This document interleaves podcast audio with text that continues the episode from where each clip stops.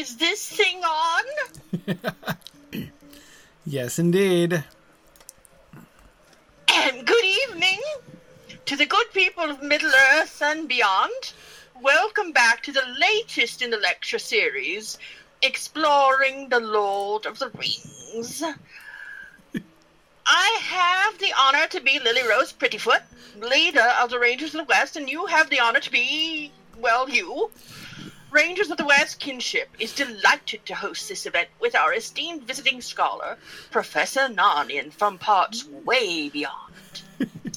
Rangers of the West is a mix of new recruits and veterans with one common goal defend Middle Earth from ruffians, orcs, and things too dire to mention in such polite company, while leading the Gladden server in fellowship and fun.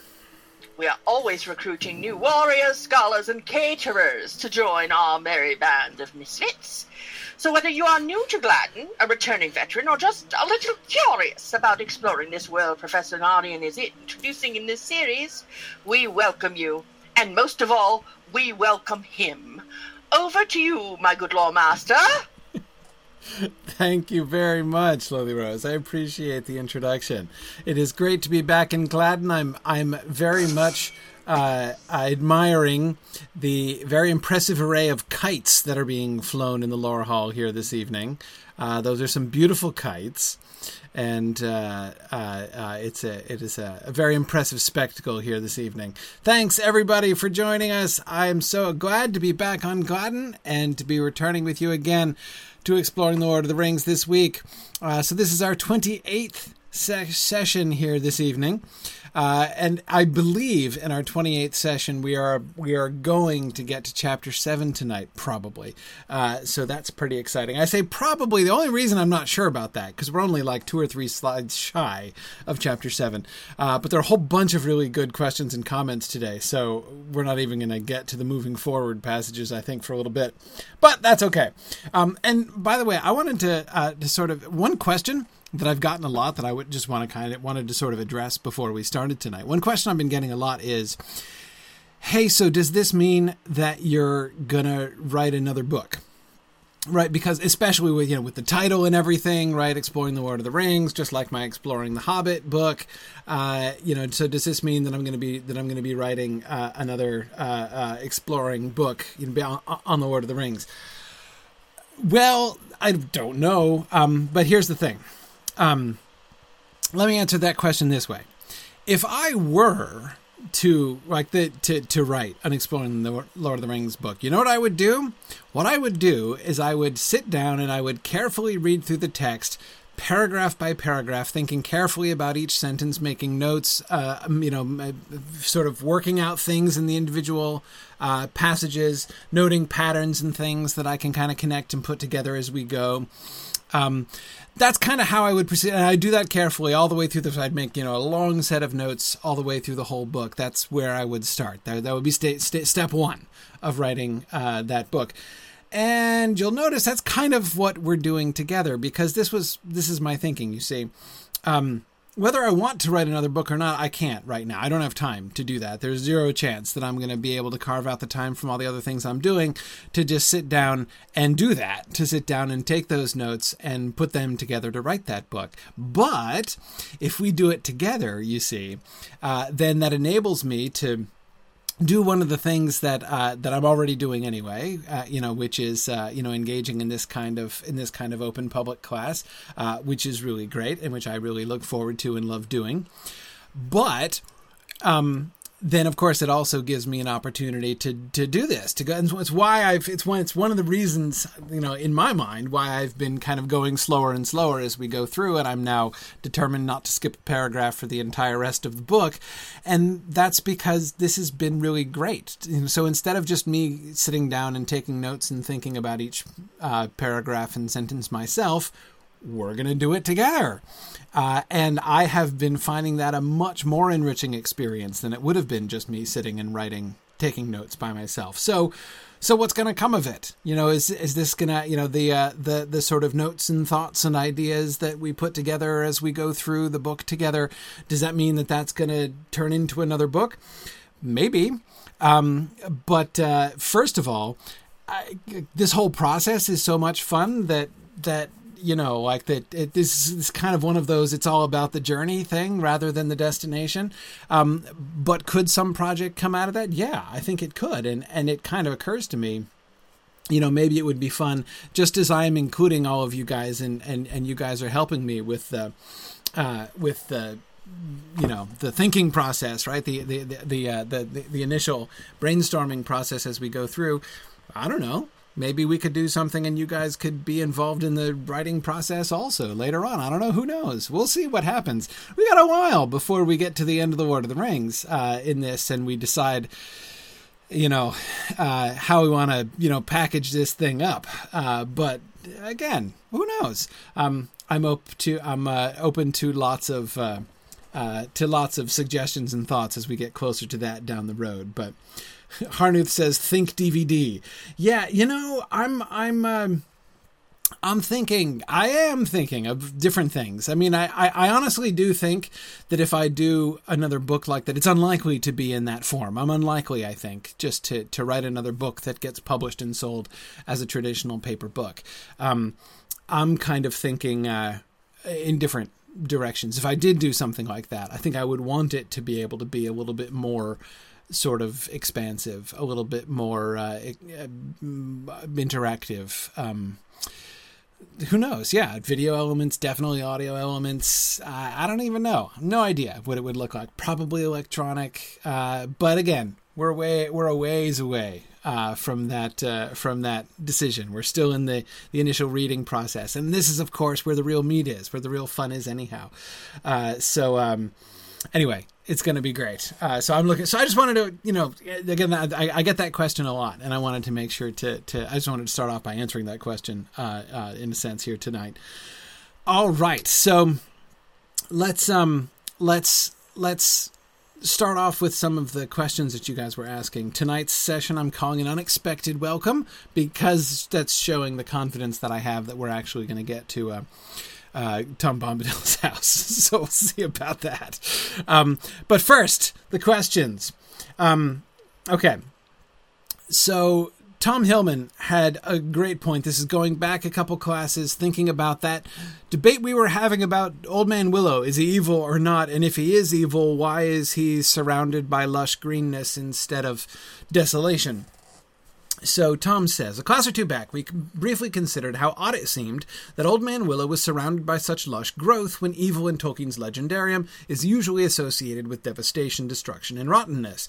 When Sam, affected by the gravity of the ring, imagines himself Samwise the Strong, hero of the age, at whose command the Vale of Gorgoroth became a garden of flowers and trees, brought uh, and trees and brought forth fruit. Luckily, his love of his master and his hobbit sense sober his vision. The one small garden of a free gardener was all his need and due, not a garden swollen to a realm, his own hands to use, not the hands of others to command. Swollen is here the critical word, Tom says. It suggests that, however beautiful and green Sam's garden might have been, it would have exceeded its due measure and thus become bad. Remember Shelob, who only desired death for all others, mind and body, and for herself a glut of life, alone, swollen till the mountains could no longer hold her up, and the darkness could not contain her. Now, uh, Tom goes on to make an additional point, uh, thinking back to the conversation between Aule and Yavanna in that chapter of the Silmarillion, which is good, and I, I commend it to you. Um, in uh, you can find it there in the, in the, discussion boards in the question for Narnian section. But uh, I, I, think uh, uh, Tom, this is a this is a, a really great point. Um, and I'm not, you know, in a sense, I'm not sure that swollenness really kind of gets at the essence of what I see going on here with um, with Tom Bombadil and Tom Bombadil with Old Man Willow. Tom Bombadil's not swollen. Old Man Willow isn't exactly swollen either, though. I mean, he is personally enormous, um, and his influence is definitely, in a sense, swollen. It's not. It's obviously not like a, a directly sort of Shelob situation, right? Though he is attempting to ingest the hobbits in in some sense, right? Whether he's going to digest them afterwards, he's clearly ingesting them, right, uh, and taking them into himself. Um, but anyway, he's he's. Uh, I don't see him necessarily as like again, like Shelob feeding on others and and drawing everything into you know, it's not that kind of an inward focused, selfish oriented necessarily kind of thing. But I think the broader point, Tom, that you start off making there, the idea of um, oh, what's the other phrase that you use there? Uh, um, exceeded its due measure. Yes, exceeded its due measure. Um, that seems to me a very interesting way of understanding like what's wrong with Old Man Willow and why Old Man Willow is evil without being surrounded by uh, by desolation. Um, because he's not it's not that he's intrinsically evil exactly um, but what he he he and his influence are beyond are exceeding its due measure, uh, going beyond its place. Um, uh, so, um, so yeah, I mean, I do think that this is an interesting, um, uh, an, an interesting parallel. Uh, that I mean, I, I think I would, I would need to think about it a little bit more. I, I, I think, but, um, but that idea of of due measure, I do think is a really important one. And the and the parallel with Sam is interesting. Again, wh- why does Sam reject the garden? What is wrong about making Gorgoroth into a garden? Why even why resist that temptation? Right? You know, there are some things like when Boromir is tempted by the ring, what he wants to do, you know, to make himself king and give himself put even for good reasons, you know, that seems a little more obvious, right? It seems uh, it's a little easier to see through. I mean, maybe not. I mean, it's easy for us to say, right, sitting on the sidelines, right? It might be different if we were the ones experiencing that particular temptation. But anyway, you know, from the outside, it's it's it's comparatively easy to see what's what's wrong with that, right? With Sam's temptation, it is kind of less clear. It in, in, in that sense, it's a, a more powerful temptation, right? Uh, because it seems like it would be a really good thing to turn the Vale of Gorgoroth into a garden. Um, but yes, I, so I agree that in the description of Sam's uh, of Sam's temptation, th- that word "swollen" is really really crucial and does point out that excess of measure. Um, so um, yeah, uh, Blue Wizard says, uh, I think it's where evil tends to go wrong, overreaching and overconfidence. Yes, overreaching, exceeding measure. I, I don't think that we can reduce sort of morality in Tolkien to something like an Aristotelian mean, you know, like it's just a, it's, it's about moderation, you know, and, and, and, and avoiding excess. It's not exactly like that. But, um, I mean, it's more Augustinian than Aristotelian in that sense. But, but nevertheless, that, that idea of, you know, when things do, you can have too much of a good thing, right? And when in Tolkien you have too much of a good thing, it tends to become a bad thing. Um, that I do think is uh, is is something that's fairly uh, um, that's fairly stable there. Um, and Tony, I agree that we do see Old Man Willow dominating the wills of other trees in a Sauron-like way, and there again is where I think we can see some of that. Um, exceeding due measure, right? I mean, because you could say, well, all the time, right? We see like one person exerting leadership over other people, right? And that's usually a good thing. And and you notice in Tolkien, there's even like a physical parallel, right? I mean, that is to say, um, uh, it's very often that the person who is the leader of a group of people will tend to be the physically the tallest one there. We see it with Aragorn, we see it with Eomer, we see it uh, with Theoden even when he stands upright. Um, there's there's correlation between authority and height uh, in Tolkien. It's not a perfect correlation, but there's definitely a correlation. Galadriel is unusually tall. Um, uh, so um, it doesn't necessarily indicate causality, but there is a correlation there. So the idea of Old Man Willow, right, as the greatest of the trees of the Withywindle Valley, and therefore, in some sense, exerting leadership over them, um, uh, some kind of authority, um, uh, you know, taking the lead and having them follow him, that makes sense. Uh, that's, I think, appropriate but does he exert uh, an inappropriate level of dominance over them? Um, is he in fact twisting them to his will, uh, like Sauron and Melkor before him twisted others uh, to, to to to their wills? I, I, think you can. That seems to be an argument that you can definitely make there. Um, Yeah, yeah. Uh, Matt says it might be worth thinking of Old Man Willow's drawing in of Merry and Pippin as more like the way a tree grows around things than consuming them. Uh, it's what would have happened to them if Old Man Willow could accelerate his growth. That is interesting, though. You know, in that sense, I'm not sure though because a tree goes grows around something that's like in the way, right? Um, I guess I would summarize a tree growing around something. That's kind of like long term a tree ignoring something or sort of disregarding something. So, like the chain link fence is there and the tree is growing up around it. Um, and so it's just like growing up despite the fence, right? And it sort of will like engulf the parts of the fence that are near it or whatever the object happens to be.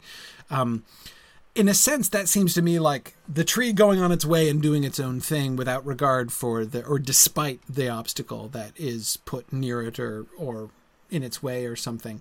And Merry and Pippin are being drawn to the oak so that it can bring them into itself. So it's not like the willow disregarding them. It has a very particular regard for them. Um, yeah, yeah.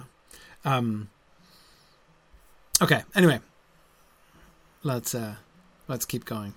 Uh, and I'm always happy, by the way, to to to to go back and think through again other you know passages that we've talked about. You guys, when you make comments on the discussion board, very often uh, uh, have a great way of suggesting things that I didn't think of that we didn't talk about in class before, and I always love to go back and, and kind of revisit those because we we can you know find things that we didn't find uh, at the time, and I love bringing those things in.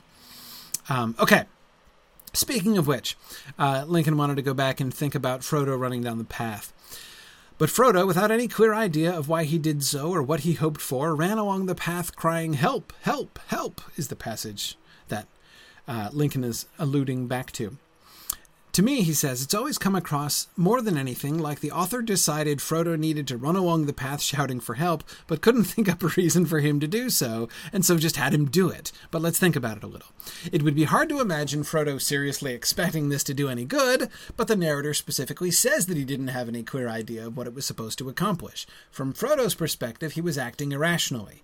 I can only think of three possible in story reasons why he might do so. And Lincoln, I assume you mean in story instead of meaning like from the author's point of view, right? Because as you said, the author wants Frodo to call for help, so he makes him call for help. That's not that's an outside the story answer, not an inside the story answer. Uh, I, that's uh, the distinction I assume you're making there, Lincoln. Okay, so one, he's panicking. Two, he's working under the influence of the ring. Three, he's being influenced by some other power, i.e., Iluvatar or one of the Valar. Um, I agree, Lincoln. And by the way, Lincoln's post is much longer than this, and he goes on and, and analyzes all three. Um, and I agree with almost all of your analysis there, Lincoln. Uh, uh, Lincoln immediately dismisses number two, um, saying, you know, this is just like when you look at it, it has very little in common with the way that Frodo acts when he's under the influence of the ring. And I totally agree, Lincoln. I have absolutely no suspicion that the ring has anything to do with Frodo's action there, which leaves me with one in three. He's panicking or he's being influenced by some other power. Uh, now, Lincoln, you were concerned in your further reasoning. You were you were concerned that if if Tolkien were thinking, right? If if if the answer to the question is is three, right? If the answer to the question is he's being influenced by some other power, Lincoln was suspecting that it would be worded differently, right? I mean, like you know, something like uh, he was comparing it, for instance, to uh, the outside power that influences Frodo to put the ring on. Yeah, you know, that he has that experience both in the Prancing Pony and in the uh, um, in the uh, Dell at Weathertop. So, and, and and Lincoln was saying, and again, I agree. It doesn't sound like that. It doesn't sound like he's you know like suddenly the overwhelming desire to put on the ring came or to to to run down the path screaming for help came over him right um, there's no there's no cue from the text the, the text doesn't point us in that direction actively and any anywhere in that sentence the only thing that the text gives the only direction that the text gives us in in reading that is without any clear idea of why he did so or what he hoped for right so it is emphasizing Frodo's lack of plan he does it, but he has no plan. Um, my answer, Lincoln, would be one and three combined. Um, I don't think that this is the intervention, like a direct intervention, in the sense that he is being compelled or even strongly suggested. Like again, it's not like this idea is just welling up within him. Uh, exactly. Um, I think what's happening is he's okay. Well, a couple things here. First, the first thing I would want to do before I even get to what I was just starting to say was number one, it doesn't do anything. This is to me one of the most striking things, Lincoln, about this passage is that, and especially Lincoln, when I think about it from the outside point of view, right? Um, like that idea of you know Tolkien wanting him to go running down the path and, and and needing to think up a reason why he did it, right, or to give him some kind of excuse for doing it. Um, see, there I don't think that's necessarily true, and the reason is his running down the path accomplishes nothing and not plot wise. The plot would have gone on exactly. Tom tells him later on he didn't hear him. So Tom Bombadil's coming along to rescue them. Now we know that Tolkien does this kind of thing with luck, right? Where someone will do something or something will happen and it will bring about a result which like wouldn't have happened if the fluky thing had. I mean, the, the Hobbit is full of examples like this, right?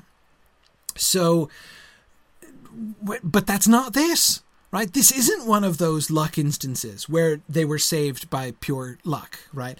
By by by chance of chance you call it, Dime, right?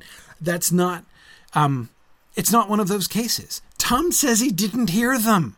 He he was just coming along the I was too busy singing, he's going to tell them, right? So running down the path screaming help help help or not, it doesn't impact the event. Tom doesn't hear them at all. So Tom's coming along and rescuing them is independent of Frodo's running down the path yelling. So, what is then the effect of Frodo running down the path and yelling? Um, so, this is why Frodo. Um, Frodo's panicking, right? This is why I would say number one is clearly true, right? Because um, again, it's it's not in, in from a like plot construction stand uh, standpoint, as as far as it as it seems to me, there is no need for it. There's no necessity for it at all. Um, so again, it's not a uh, um, it's not a situation where we uh, we need to uh, like this this has to happen or else the plot can't move forward. So there, he's just panicking. Right? He's just panicking. But why? Why do this? Um, it's it's like weird that Frodo does this, and the narrator goes out of his way to draw attention to the fact that it's weird, right? Frodo goes running along the path, crying help, right? And and and it is emphasized without any clear idea of why he did so or what he hoped for. Okay, so yes, he's panicking. So what does this passage accomplish? It doesn't accomplish anything, again, from a plot standpoint, but what it does do is it shows us Frodo's desperation, right? Um, this is, um, as, uh, uh, who was it that was, um, yeah, Ethelod was just recalling that line about how he's, you know, he feels desperate, lost, and witless. This shows us the extremity of Frodo's situation, right? The helplessness that Frodo feels and his impulse, right? When he is desperate, lost, and witless, what's his impulse?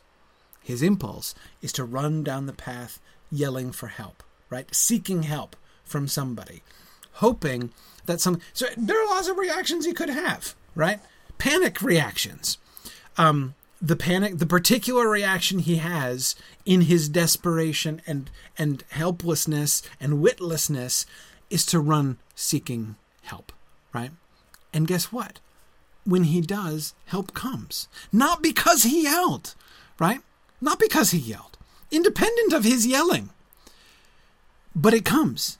And it comes at the moment that he yelled for help, despite the fact that his yelling didn't. That to me is the real kicker in the whole scene right? Um, again, it would be one thing if by coincidence his random panic shout produced help. It doesn't produce help, but it seems to produce help from his point of view. So in a sense, it's like I don't know. It comes out almost sounding like a, a lesson for Frodo, right? On the one hand, when you call out for help, you might get help, right? Help miraculously came along.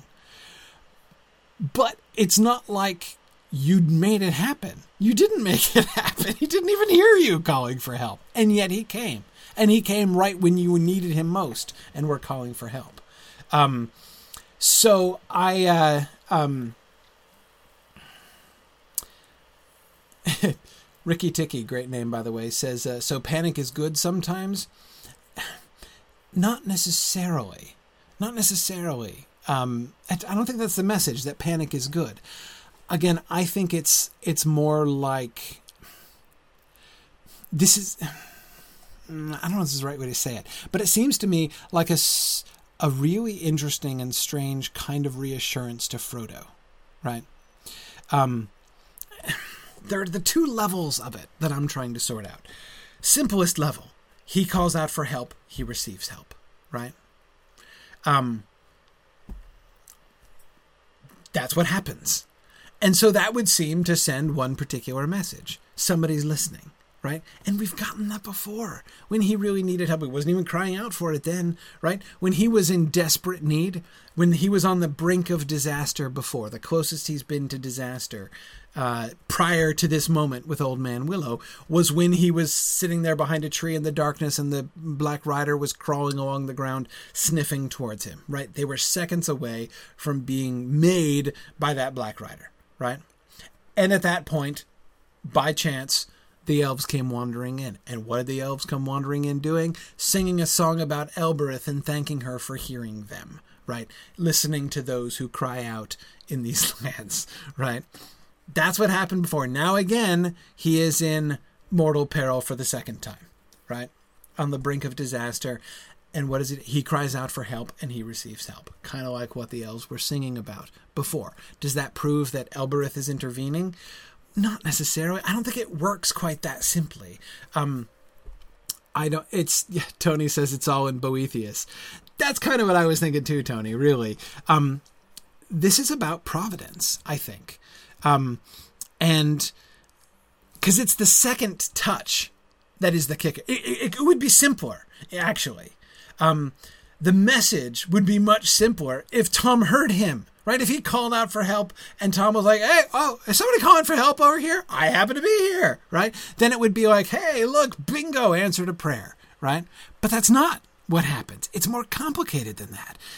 When he calls out for help, he gets help, but then later on he learns he would have gotten help anyway, right? Um, the help was already skipping and leaping down the path towards him, singing silly songs, even without his calling out and and asking for help, right? Um, so again, it's not about a response to his cry. What he what that shows is it was taken care of anyway. You were getting help. Help was on its way. Um, providence. Um, it's uh, yeah. Uh, Alia Eru says a piece of uh, of Tolkien's reconciliation of predestination and free will in the Lord of the Rings. Absolutely, yes, yes, um, yeah. Uh, Sharon Tom is the eucatastrophe uh, in this in this moment. Yeah, yeah. Um, so, yeah, yeah. Actually, absolutely. I mean, I saw. I, I really do think that we are when we look at this closely and we look at the, all of the factors involved. The only answer I have to what we see there is providence at work. And yet again, it seems like if in the end there is a function, there is a, a result of Frodo's crying out for some reason that he doesn't understand, the answer is for him to learn and to come to understand. Uh, understand what? That, you know, Providence has his back? That the Valar have his back? I'm not exactly 100% sure what the message is because, you know, to say that, you know, don't worry, if you're ever in mortal peril, you'll always be rescued in the nick of time. That doesn't seem to be the message exactly. Um, it would certainly be seem to be kind of a dangerous message and and, and uh, uh, an unlikely kind of message. Um, uh, it's not how things always work uh, in Tolkien, but um, Yeah. Uh, anyway.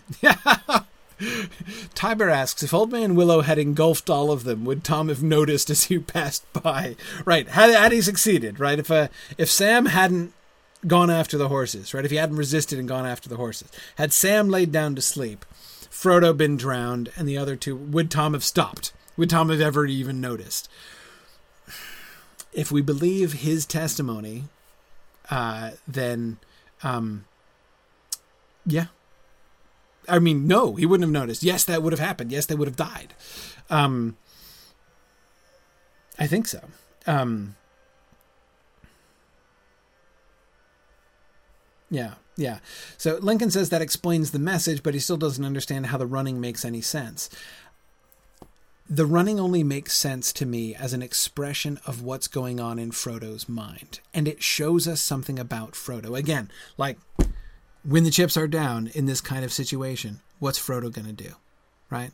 Um, and I think running along the path crying, help, help, help, is actually, I would read that as a good sign.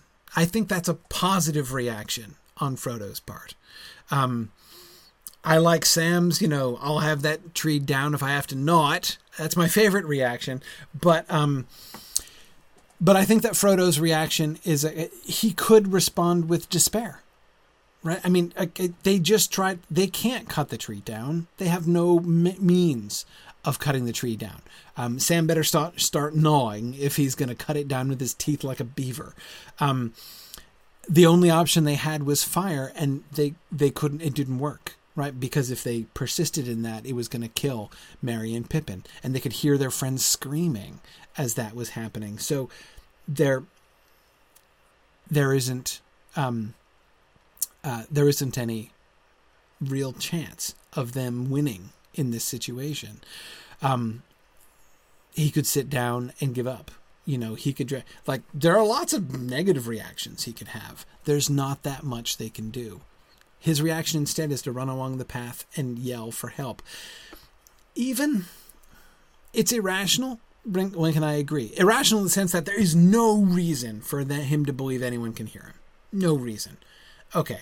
The only slim reason is the fact that the path is different from the other paths. That maybe you could look at that path by the river with the wooden bridge, you know, the wood and brush, you know, the, the, the dead wood bridges and stuff as evidence that somebody does build those bridges and so some maybe humanoid creature lives there in the eh, you know in the middle of the forest and maybe they could hear you and maybe they could help but that seems like kind of a stretch, actually, because remember everything they know about the Withywindle. Remember what Merry just told them about the Withywindle Valley, right? It is the center from which all the queerness comes. They have no reason at all, based on Hobbit tradition, to believe that anyone benevolent and helpful lives in the Old Forest, is least of all down in, in the Withywindle Valley, right? So it, the the only way that it makes that that that it makes sense as a sort of a rational response is like howsoever unlikely this is the path so i'm going to run along the path asking for help. Um, but in the end really it doesn't it doesn't i don't think I, don't, I i agree. I think it is irrational. But again it's what that particular irrational reaction tells us about frodo and his sort of mental, emotional, and spiritual state. I think that that sort of has value there. Um, yeah, Oakwig says maybe Frodo's appealing to the other trees. I don't know, man. Those trees have seemed to be pretty universally hostile so far. I, I, I hard to imagine that Frodo thinks he can talk them over. Um, yeah, yeah. Yeah, Sharon says, you know, she thinks of all the psalms in the Bible that mention crying out, right? Yeah, that crying and I you know, in in my despair I cry out to the Lord is kind of more like the the the spirit I think of what Frodo is doing there. Does this mean that this is a prayer? Is he speaking to Iluvatar? Is he calling to Elbereth? Not by name. Um uh, and I mean, and I don't think we have much reason to really necessarily think anything so specific as that. But again, the impulse is to cry out for help, to seek for help, um, and to run, to act, to move, right? Like as if he can go and find the help, even though again it's an irrational move. It's this, it's so unlikely to yield results that um, it doesn't really make any sense to do. It doesn't count as a plan, but as a reaction, I think it's a relatively uh, positive reaction. Uh, do hobbits know of Eru? No, not much. Um, not much, if any. I mean, maybe Bilbo, Bilbo and Frodo probably have heard of him uh, because of all of the elf lore that uh, Bilbo has gained. Do hobbits in general? No, I don't think there's any reason to suspect uh, that they even know about the one. Um, it's not the existence of God is not in general knowledge, is not in gen- in general circulation among the peoples of Middle Earth. Um, yeah, okay. Um, yeah, Irinda says, of course, you know, he might just be panicking and, and fleeing. Um, so it's not really exactly a choice so much as just uh, so just an impulse that he gives into Possibly, but I mean, yeah. Um, I, I, that seems like a fair reading to me. Um, but here's why I don't believe that. Because of, again, because of the way the narrator describes it, without any clear idea of why he did so or what he hoped for, ran along the path. The implication? He is doing it for a reason. He doesn't really know the reason. He's hoping for something. He doesn't know for what right? That is, I don't think this is just mindless. I'm running away from the willow tree, right? That would be sensible. That would be even rational in a sense, right? Um, I can't save my friends. The best I can do is save myself. Right? They would make sense in that sense. Um, but I don't think that this is flight in the fight or flight sense, because although we're told he doesn't know what it's for and he doesn't know what he's hoping for, those two things doing it for a reason and hoping for something are the framework that we're given, even though we're, we're told he doesn't know what they are, right? Um, so this is why, in the end, I do think um, I do think that I'm uh, um, I am inclined to read that sort of positively. Um, okay, let's keep going. All right. Catapulta has a, a, an answer to the Weather, Wind, and Feathered Starlings line in Tom Bombadil's song. Uh, says, uh, concerning uh, Weather, Wind, and Feathered Starlings, I like the interpretation that was suggested during last session's uh, reading of Tom Bombadil's song uh, about him talking about his day, naming the things he sees. However, I wonder if there's something else to his mention of lightness. Light goes the weather, wind, and the feathered starling, of course, is the line. The idea came to me that maybe, as Tom Bombadil likes to do a lot, he is leaving the sense in which the line is sung somewhat concealed until another line arrives, bearing the lead like he does so often in that. Uh, you know, that's the sort of syntactic structure of the of the of the sentence of the, of, of the not only just the sentences individually, but the whole sense of it. Um, so I agree with that, Catapulta. That makes sense. My thought was that maybe he is expressing his hurry as soon as line two. I believe this song shows beautifully the kind of joyous love that Tom has for Goldberry. It is because of how he loves her that he's in a hurry. We know he is, and we know he has the imminent evening on his mind. Evening will follow day, so he cannot tarry there. He is singing about a kind of joyous longing, the kind which merry love calls for, I think. And if that's the case, it could well be that the images of light weather wind and feathered starlings are evoked as an expression of haste. If that is the case, we could understand him as longing to get there with his water lilies, not wanting to wait any longer to see Goldberry, and, and hopping to her as light as weather wind and starlings. Love this reading, Catapulta. Love it.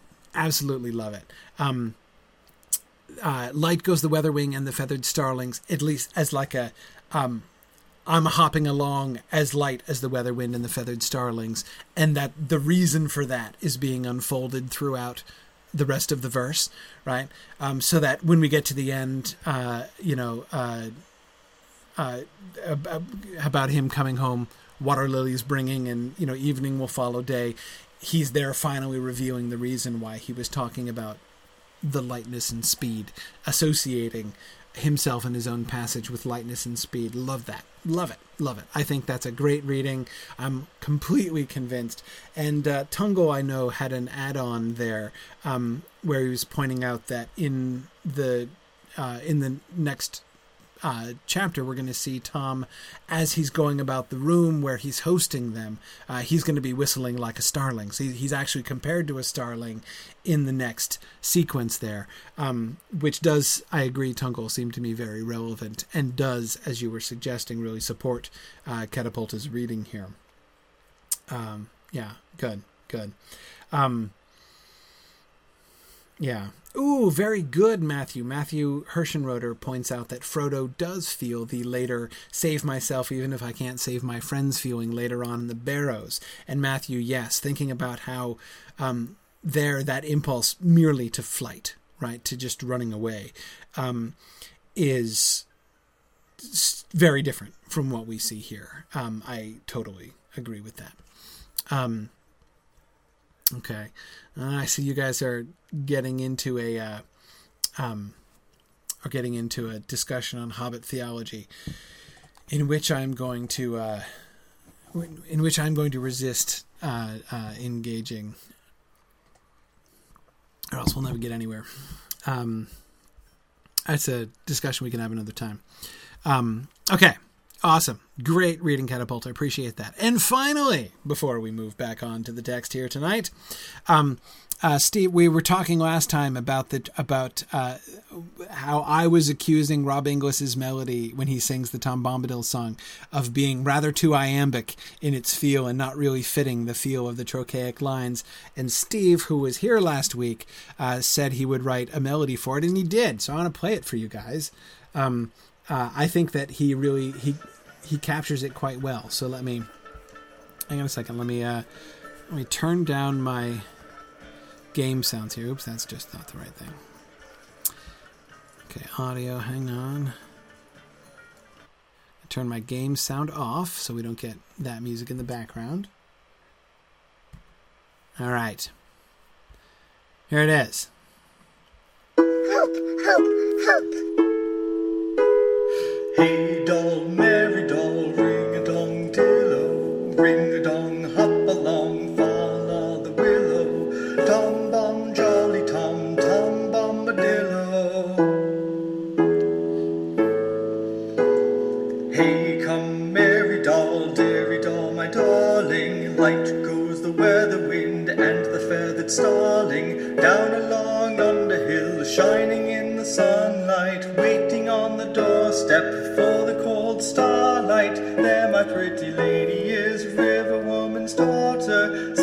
as the willow wand, clearer than the water. Old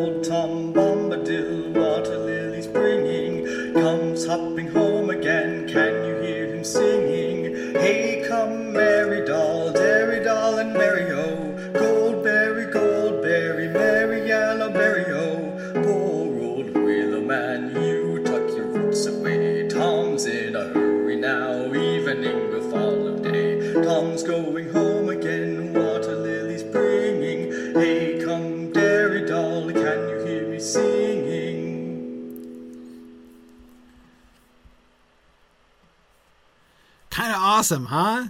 Pretty great. So thank you, Steve, for that. That was wonderful. Um, I loved, I and, and I agree. You, you you really nailed the the sort of falling uh, melody there. I think that's that's it's really really good. And my favorite part, I love how the the, the melody went down really low and got all subterranean in the Old Man Willow part. Uh, that was really really cool. Um, uh, so uh, anyway, that very very good, uh, and I love how even in some of the lines, the last syllable, you know, in, in like singing and uh, uh, was almost um, sometimes you you did them as even tones in in the tempo, right, and sometimes just kind of dropped it in there. That's exactly that kind of trochaic feel. I think that's really great. Um, so yeah, thanks. If you guys want uh, to hear that again, or to play that for other people, or to link to it, um, uh, Steve posted that on our discussion board, so you can find it in the questions for Narnian section, uh, and it's posted on Vimeo, I think. Uh, so you, you, should be able to get a link to it from there. Um, really, really great. Thanks, Steve. That was really uh, that was really fun. Um, okay, all right. With that, we are moving on. Let's let's let's carry for. We're gonna totally finish chapter six today. All right. This is the pass, passage that we ended with last time. I want to I want to read it uh, quickly here um, because I think it's it's an important setup for the next passage, which we didn't get to. So, um, okay. Remember, this is just after uh, Tom has left. He's gone down the path ahead of them, uh, calling out to them to follow along behind. And we were talking about how interesting that is, right? You know, I just saved you, and I'm inviting you back to my house where you'll be safe, but I'm not going to escort you there, right? Nah, I'm going to leave you on your own. At, as night falls in this dark and scary forest. And what we get as soon as Tom Bombadil leaves is night falling in the scary forest and the hobbits on their own, right? And that's the emphasis here. The, after that, the hobbits heard no more. Almost at once, the sun seemed to sink into the trees behind them. They thought of the slanting light of evening glittering on the Brandywine River, and the windows of Bucklebury beginning to gleam with hundreds of lights. Great shadows fell across them. Trunks and branches of trees hung dark and threatening over the path. White mists began to rise and curl on the surface of the river and stray about the roots of the trees upon its borders. How sinister the mists sounds. Out of the very ground at their feet, a shadowy steam arose and mingled with the swiftly falling dusk. Remember the imagery when Frodo was the sleep, right? When uh, Old Man Willow's song was singing, right? Sleep seemed to come up uh, through his through the his feet from the ground, right, and to fall down upon him from above. Um, the swiftly falling dusk and the steam arising up is sounding very much like that sleep influence, right? That sleep spell that Old Man Willow was uh, was was was laying on them. In other words, it's kind of sinister, right? Um, it became difficult to follow the path, and they were very tired. Their legs seemed leaden. Strange, furtive noises ran among the bushes and reeds on either side of them, and if they looked up to the pale sky, they caught sight of queer, gnarled, and knobbly faces that gloomed dark against the twilight and leered down at them from the high bank and the edges of the wood. They began to feel that all this country was unreal, and that they were stumbling through an ominous dream that led to no awakening. Um, okay, yeah, awesome. So, um, uh, so what do we see? Right? What is the the hostility of the forest? Right? What are the effects of this? Well, there are a couple things that seem to me really important about this thinking about this passage in the big context, right? We talked about some of the details at the end of class last time, but um, what I see here is Tom comes, the old, the will, you know, the trees have been messing with him all day, right? They've been fighting this long and losing at every point battle with the trees, right? Um, trying to nav- navigate through and failing, and the trees totally beating them there. Uh, the way the trees were like taunting them on the bald hill, the um, the Frodo's attempt to sing his song in opposition to them and and and being shouted well silenced down which is kind of like being shouted down but more ominous. And uh, and then he you know and then of course old man willow being at the very end of it. Um but um anyway so this has been their experience all day. Tom bombadil comes and rescues them from the tree. What happens if they just if they don't have this experience right one thing that, in other words, that we see here, the trees are still hostile. The forest is still scary. In a sense, nothing has changed. They go on and see that, you know, it's not the case that they never have any doubts like, was it was it real? Maybe that whole maybe we just imagined the thing with the will. Maybe it was just a dream. Remember the thing with Frodo and Sam, right? Maybe it was just a dream. Maybe this whole maybe we, you know, we just freaked ourselves out about this whole forest, right? And it turned, you know, like I'm sure the trees probably weren't actually, you know, trying to defeat us earlier today. Uh, no, no, no, they were, right? They still are, right? They're surrounded still by the unmistakable uh, ho- hostility of the trees, right? And they still have to make the choice to walk the path and to carry on through them. Um, if they, um, yeah, uh, Catriona, I kind of agree. Uh, she says, I see this as uh, Tom leaving them to make their own decision to accept his invitation or not. Um, yeah, they have to proceed under their own power, and he doesn't make it easy for them. He has to. They have to proceed on their own power through the hostile trees, despite the uh, the strange furtive noises. Right? They need to have the resolution and the will to continue and to go on right? Um, and and they do, and yeah, Kitron, I agree. It is sort of about free will in that sense. Um, yeah, yeah. Um, so then look what happens after. Just as they felt their feet slowing down to a standstill, because they're tired, because the will of the trees is opposing them again as before, uh, perhaps, perhaps that is part of it, right? Perhaps it's not just them being all tuckered out, right? That is causing them to. So they're this close to stopping, to giving up. And what would have happened? You know, we were talking about what would have happened had Old Man Willow, you know, ingested them prior to Tom's walking by or skipping by uh, very quickly, right? Like the weather wind and the feathered starling. Um, uh, but here's another question: What would have happened if they'd stopped? If they'd stopped ten yards earlier, then this next passage begins. Um, would Tom have gone back for them? Right? Would they have made it? Would they have died in the woods?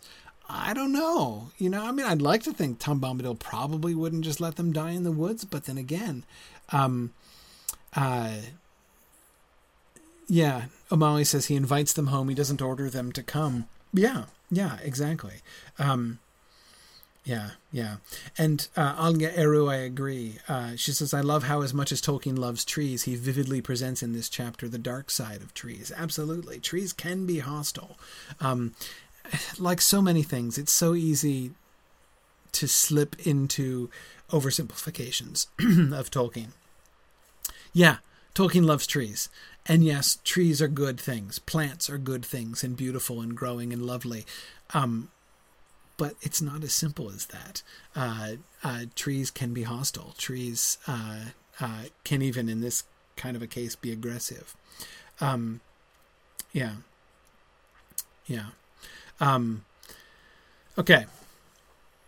But just as they felt their feet slowing down to a standstill, they noticed that the ground was gently rising. The water began to murmur. In the darkness, they caught the white glimmer of foam where the river flowed over a short fall. Then suddenly the trees came to an end, and the mists were left behind. They stepped out from the forest and found a wide sweep of grass welling up before them. The river, now small and swift, was leaping merrily down to meet them, glinting here and there in the light of the stars, which were already shining in the sky. The grass under their feet was smooth and short, as if it had been mown or shaven. The eaves of the forest behind were clipped, and trim as a hedge. The path was now plain before them, well tended and bordered with stone. It wound up to the top of a grassy knoll, now grey under the pale starry night, and there, still high above them on a further slope, they saw the twinkling lights of a house.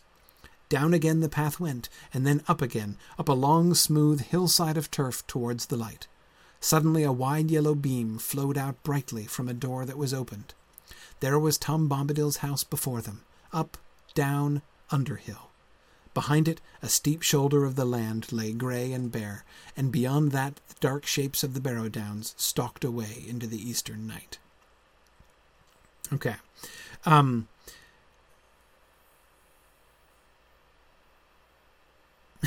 Interesting.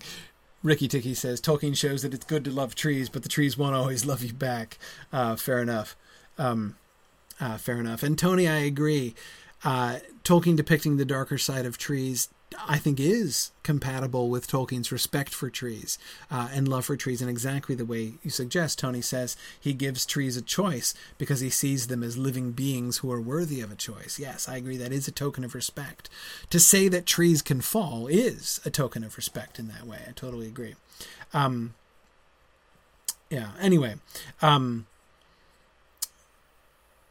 yeah. Now, let's look first first at the first paragraph here. Um, what turns the tide? They're about to give up and stop. They're again being overwhelmed clearly by their own fear, by their by the intimidation by the fact that it's getting dark. Right? If not for the fact that they had been invited and told that Tom Bombadil's house wasn't far away, they'd probably give up and I don't know, just try to pass the night there on the path. Right? Um, but uh, what what do they see? In, what changes? Why do they not come to a standstill? The first change that happens is the ground is gently rising.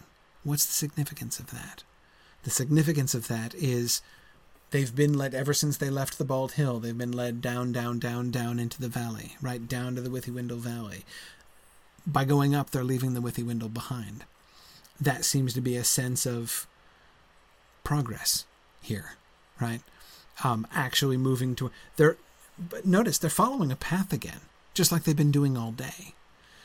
The only difference is that they've been told this is a good path, which leads to a good place, right? So they're supposed to just follow this path. Um, before they were kind of being suckers in following a path. Um, now they're doing the same thing, but under different circumstances. Um, and and it's and it's leading them right? And we can see notice the emphasis there again at the end. Behind it a steep shoulder of the land lay gray and bare and beyond that the dark shapes of the barrow downs stalked away into the eastern night. In other words they're making progress right? Look it's the end of the forest. They're actually getting closer. The path which they've been following now quite blindly in the dark right? The path that they've been following is actually before they were trying to they saw thought they could see the edge of the forest and they were trying to get to the edge of the forest and every but the path they kept following led them deeper and deeper into the heart of the forest. Now they've been following a path again and it's getting them there right? They're not on the edge they're not outside the forest yet but this is a clear sign of hope that yeah hey look there and and and that that incline shows that you're not being led down to the Withywindle anymore. You're now being led away from the Withywindle, which is where you want to go, isn't it? Um, Emma Thorne, I agree. It's the Barrow Downs that they're seeing, and that's not exceptionally promising in and of itself. But still, the point is, it's out of the forest, right? They they can see they're closer to the edge of the forest. Um, so yeah, yeah. Um, anyway, but okay. But looking at the description, I agree. Um, you know, Dime was saying she's always surprised at how thoroughly cultivated, how domesticated uh, the area around Tom Bombadil's house is, and I agree. It is not. Uh, this is not an intuitive response, right? That is to say, if you were to guess, right, what is Tom Bombadil's house going to look like? Um, would you have guessed that it looks like a, a hedge in a, a well manicured lawn, right? Um, you know, now Mary and I agree. What do we see? We see control, right? Tom is in charge. Um, the grass and the trees do what he wants to do. Does Tom trim back the trees? Do you think? Does Tom have a particularly long handled pair of pruning shears? I mean, notice he doesn't have a hedge, right? Uh, uh, it's, where, where's that uh, passage again? Uh, yeah, the eaves of the forest behind were clipped, and trim as a hedge. Does that mean that Tom has clipped them with clippers? Right? Big old long handled hedge clippers that he uses to trim the tops of the trees around the clearing where his house is? Lily Rose says that seems kind of wrong. I agree. I think that seems kind of wrong too. It would be kind of weird. Matthew Herschenroder says he might have expected, you know, on meeting Tom Bombadil, he might have expected that something that looked a little bit more like Radagast's house in Peter Jackson's Hobbit movie looked like. Yeah, a kind of a ramshackle place, all sort of wild and overgrown, right? Um, I might have guessed that too. Um, but um, but no, I, I, I don't think he has hedge clippers either. Um, yeah, yeah. Um, uh, Tony says they know the limits to which they can grow. Exactly, Marion. I, I do think that he exerts his will. He has marked the boundary. This is where I want the clearing around my house to be. And the trees have conformed to that. Tom has sung it and it has come to be. I think is how we have to read that. I can't. It's hard for me to imagine it being any other way. But notice how conspicuous that is. Exactly. Gallandar says the trees learn their lesson from the high hay and have brought in uh, and have bought into the hedge idea. that's what's so significant about that Galandar, right? I mean, the fact that the the trees of the old forest are being compared to a hedge. It's not just they're respecting a hedge and and refraining from attacking it. They're forming a hedge, right? They're they're volunteering to serve as a hedge. Right? That is amazing, right? I mean, compare and contrast, right? The trees on the edge of Buckland and the trees on the edge of Tom's clearing. It's the same thing civilized patch, right? I'm clearing this out, no trees, right? No trees. I want a nice grassy lawn, folks. Thank you. Trees over there, please. This is my lawn, right? Stay off my lawn, right? That's all the Bucklanders were trying to do. Take, dude, trees, stay off our lawn, right? We've got we've got lawns here. We've got fields. We want these to be a tree-free zone, okay? So we're building a big old hedge to prevent the trees, and the trees take issue with that, right? And and and want to want to want to encroach the trees form a hedge. And I mean, again, I just I, I think that that contrast can't be more stark. They obey him. They obey him. Um, Blue Wizard says uh, he's sure that if uh, Tom was a bachelor, it'd be much messier. Maybe so. Maybe so. Um, um, uh, someone is asking who uh, who shaves the lawn. I always, I, I, have to admit, I always found that very striking. I think uh, I spend um, uh, many times in my uh, um, in my uh, uh, early years, sort of imagining, like just kind of rolling that image around in my head, moan or shaven, like shaven, like can you because I imagine like scraping a lawn with a razor, right, which is clearly not the image. Uh, my sense is it just means cutting it really, really short. Um, is what that expression means. Like, as I think somebody mentioned earlier, uh, like the like a, uh, uh, the green, like a putting green on a golf course. Um, yeah, yeah, exactly. Um, yeah, so so yeah, I, I, do think that um, what we see is control, right? Even the grass, like, does Tom have a lawnmower? I can't rule it out. Maybe he does have a lawnmower, but I doubt it. I don't think he has a lawnmower any more than he has hedge clippers. As somebody was suggesting that they have a that they uh, they keep goats, right? Goats or sheep would keep it down. Uh, the grass pretty pretty uh, pretty pretty low. Uh, Tony says it could be Fatty Wumpkins uh, doing, possibly, possibly, um, but um, but I'm not sure. I think it's quite possible that uh, um, that they they just uh, the grass just stays short because Tom tells it to stay short. Um, you know, that's it seems like a thing he would do, and it seems like a thing that he could do. Um, says he can't imagine Tom asking the local fauna for help in lawn maintenance. Quite possible, right? Quite possible. I mean, I'm sure he'd have plenty of volunteers if he needed somebody to keep his grass short, right? Um, but uh, but I also do think he could just sing it short, basically, and it would stay short. Um, because again, uh, independent of the question of how does, uh, independent of the question of how Tom, like the, what mechanism Tom uses to cut his grass, right, uh, or to maintain his lawn. Um, it's not the point of this is not to analyze, you know, Bombadilian uh, uh, lawn maintenance mechanisms. The point is just the fact that he has short grass at all, right? And the fact that the trees are tripped or clipped as neatly as a hedge, right? That's not something that we might necessarily, ex- and it shows control, right? It shows um, uh, uh, this kind of this kind of neatness, but it shows artificiality as well, right? It's a, Tom's not just one with the forest. He's not. He controls the forest, at, at least around his house, right? Um, and I think that that's um, I think that that's interesting. That tells us something about him that we might not have necessarily guessed. Um, yeah, yeah. Um, okay, let's keep going. Oh, and, and I love, by the way, the path that they've been following now is this neat path um, bordered by white stones, right? It's it's become a, a, a clearly domestic footpath now. Um, and it's really fun. Again, the Adventures of, I mean, the path has been one of the protagonists or perhaps antagonists of chapter six, right?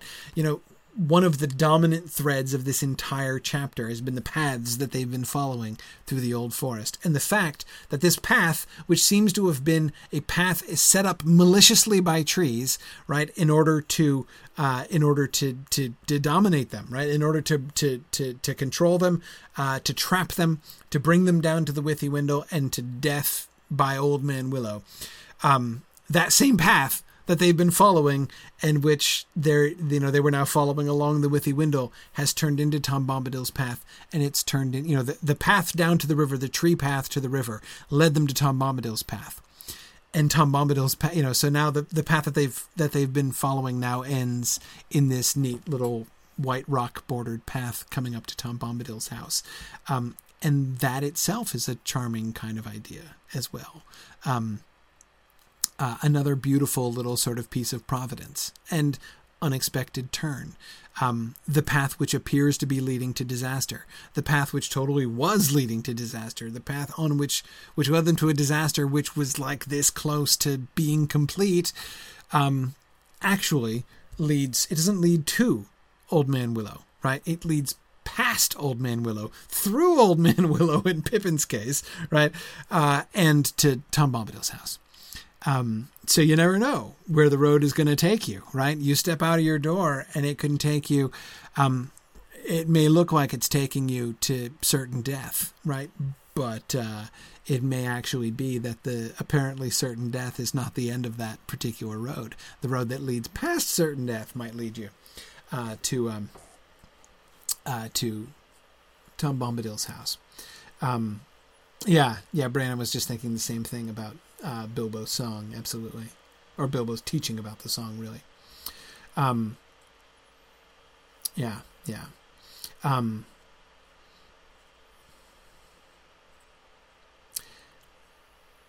yeah, I, Irindus points out that phrase about the Underhill thing, down, up, down, Underhill, uh, sounds like his song "Down Along Underhill, Shining in the in, in the Sunlight."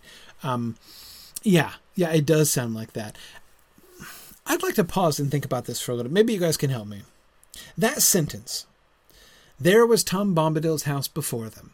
Up, down, Underhill. What's up with that sentence? I've never gotten that sentence. I want to understand that sentence better. But do you see why I single that out? There's something weird about that sentence, right? I mean, there was the there was Tom Bombadil's house before them. Would be a perfectly acceptable sentence all by itself, right? There it is, right? Hooray! Uh, behind it, a steep shoulder of the land lay gray and bare, right? Okay, cool, right? That would be fine. Why does he add up, down, Underhill at the end? There's something, I don't know what, performative in that sentence, if you see what I mean by that. Um, there was Tom Bombadil's house before them up, down, Underhill. It sounds like a sentence that you'd hear in a song, a children's book. Uh,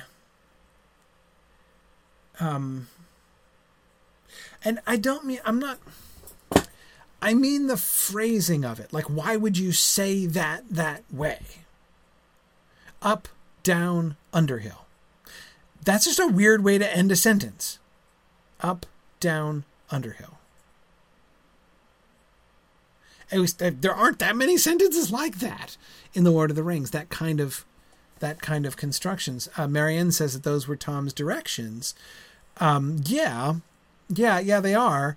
Um, so is this like a, them recalling Tom's directions? Is that you know there was Tom Bombadil's house before them, up, down, Underhill, uh, meaning they are reflecting on Tom's direction and recognizing that his directions did, in fact, like their faith in Tom's directing has paid off, right? You know, has has been proven justified, and they have come across his house just like he said. Um, and it is strangely like Frodo's alias, Amathorn. We were talking about that a little bit last week. Yeah, absolutely, which is interesting, right? Um,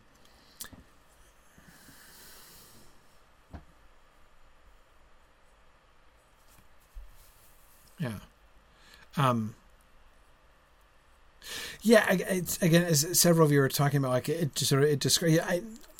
My problem is not with what the sentence is describing. My not that I have a problem exactly, but my my issue is with the style of that sentence. This is a style time point, like like like Mike Throwaway would have said in uh, Silmarillion seminar. Um, except, unlike Mike, I don't have a really uh, insightful reading of this sentence. Um, the recollection of the memory sounds good. I mean, that is that that seems to me to work. Um, uh,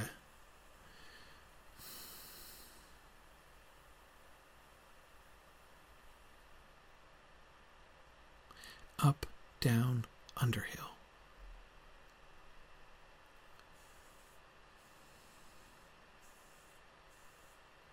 I don't know. It is perhaps a record. It's, yeah, Galandar says it has a childlike rhythm, like something children would sing. That I keep coming back to that too. That's just what it sounds like to me. But I, I always distrust that um, Galandar because you can't prove it. You know, um, style is really hard to talk about for this reason anyway. You know, um, uh,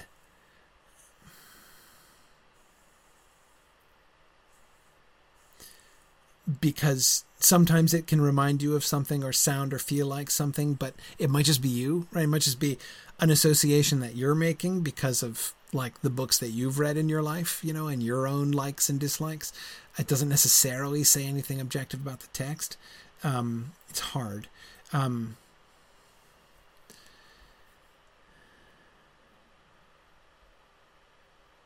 Tony says it feels like a spell. Yes, yes, that kind of thing. Um, that's it's not normal English. That sentence stands out from all of the other sentences uh, around. Um, did the section change much, change much between the first draft and the final? Irindis asks. No, it doesn't change that much. Is that line in the original draft? Might be. I don't remember. I don't remember. Um, uh,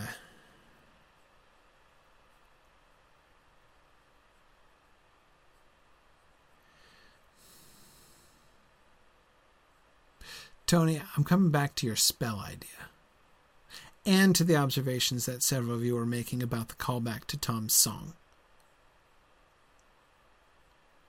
It's in the poem. Yeah. Um,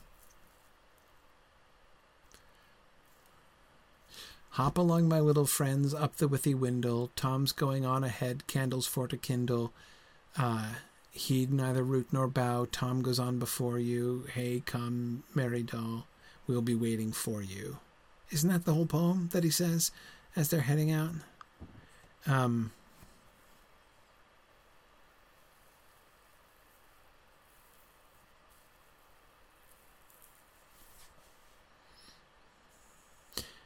and yes, Amali, Frodo is already using the Underhill alias.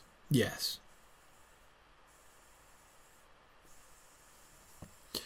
Um, yes. Okay. I think the answer is somewhere in is in both of those things. I think that the sentence is definitely calling back to the at least the style of Tom. It's not. I don't think it's a, a, direct reference. It's not a quotation from Tom's song that I recall. I mean, something that he's sung yet. Um, uh,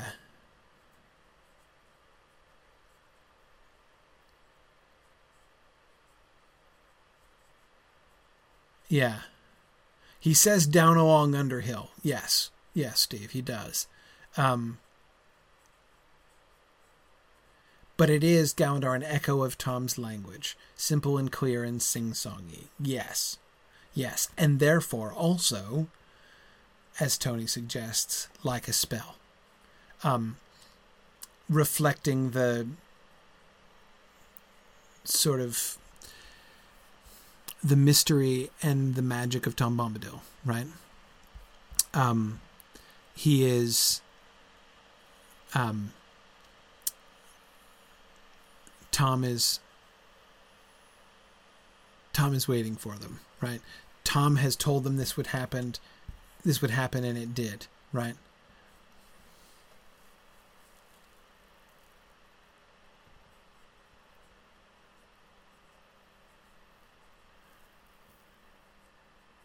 Yeah, yeah, um, yeah. Galadar says it's not that Tom is deliberately casting a spell, but that the hobbits are falling under it anyway.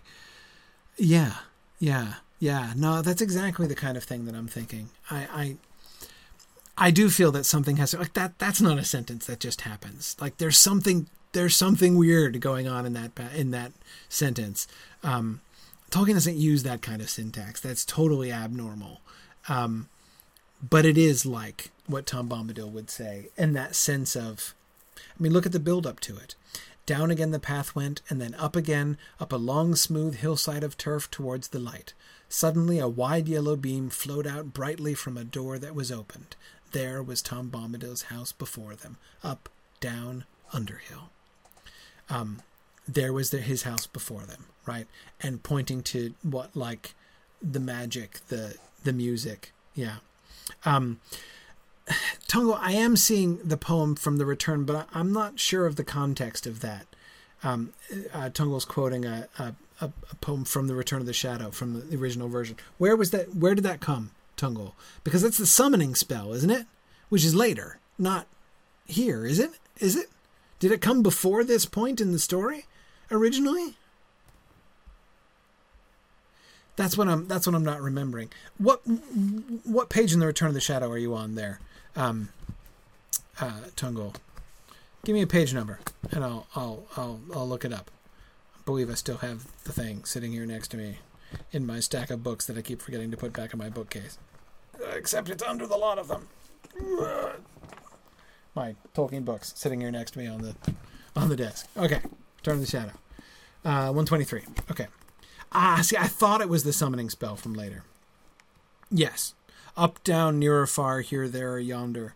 Um, yes. That's it's the rhyme that Tom Bombadil teaches them to sing uh, uh, if they're in need of him. Yes. Okay, that's what I thought. Which means it's it's it's definitely that that shows this is definitely Bombadilian language, right? Um, uh, but um, it doesn't necessarily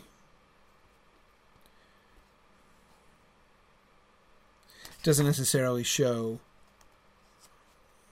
it doesn't suggest that this sentence is a, a recalling or a quotation of the song that kind of thing by the way uh, is very common right if if if there had been a line in Tom's song in the original drafts, which Tolkien then took out, and it had originally been a quotation. Tolkien might have left it in, like that kind of thing does happen.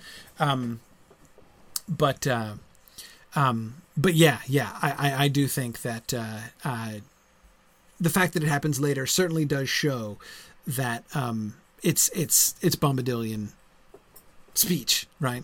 Um, yeah, definitely.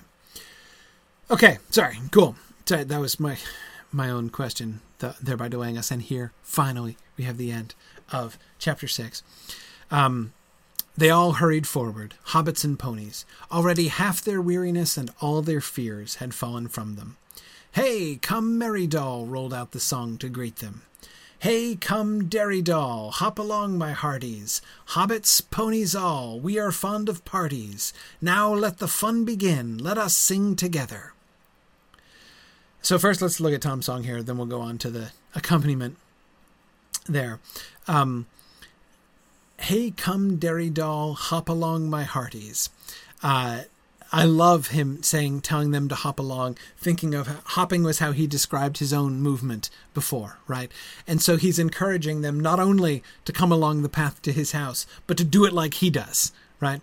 Um, hey, come, Derry doll. Hobbits, ponies all, we are fond of parties. And I love the fact that he invites the ponies to the party, right? Uh, to him, he is not, he is, uh, uh, uh Tom is clearly not bringing in uh, uh, four guests to his house. He's bringing nine guests into his house, right? Um, so that's, uh, that's pretty cool. Ricky Ticky can confirm that ponies are also fond of parties. Uh, yeah, yeah, agreed, agreed. Um, uh, anyway, so that's that's a delightful little sort of glimpse into Tom's point of view, right? Um, now let the fun begin. Let us sing together. Now let the fun begin. Um, thinking to what we were just looking at before, right? Why he didn't accompany them, right? You know, one could ask, well, Tom, like, why didn't the fun begin earlier, right? I mean, you saved them from Old Man Willow, and that was cool. But uh, couldn't you have started the fun with along? You know, couldn't they have been having fun this whole time, maybe instead of postponing the fun until they arrive through the scary woods in the dark to your house? Um, but uh, no, you know, we we uh, uh we talked about that you know why he or sort of the effect of his doing that and now that they've come right now that they have made their choice to come they have persevered through the scary forest uh, sort of relying upon his assurances and now they've arrived. And now uh, the fun officially starts. And the fun clearly involves letting them sing together um, then another clear voice, as young and as ancient as spring, like the song of a glad water flowing down into the night from a bright morning in the hills, came falling like silver to meet them. What a bunch of similes we have here. Goldberry similes are awesome. Um, her voice is as young and as ancient as spring. What a fantastic simile that is. It is both young and old. How? Like spring, right? Spring is new and fresh and and uh, and young as a baby, and it's as old as seasons, right? Comes around every year. Um, so I love that, right? I love that that as young and as ancient as spring.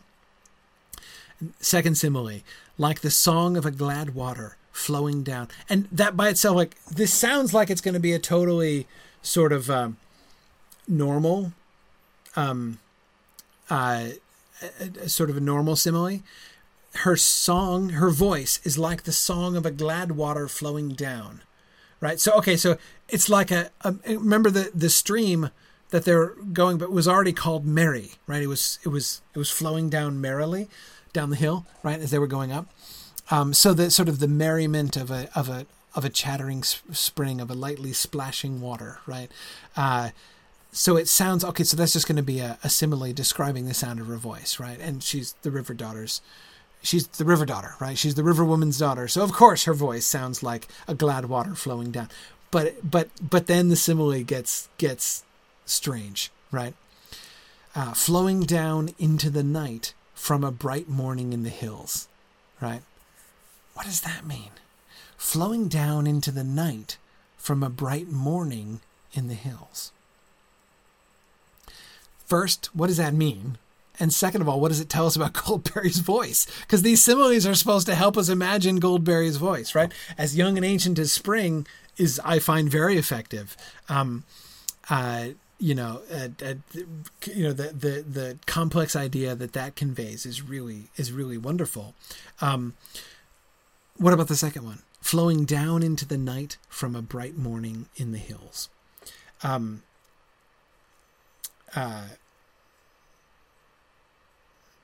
Erokeb says, though it's night at present, Goldberry lives in the sunlit days of spring.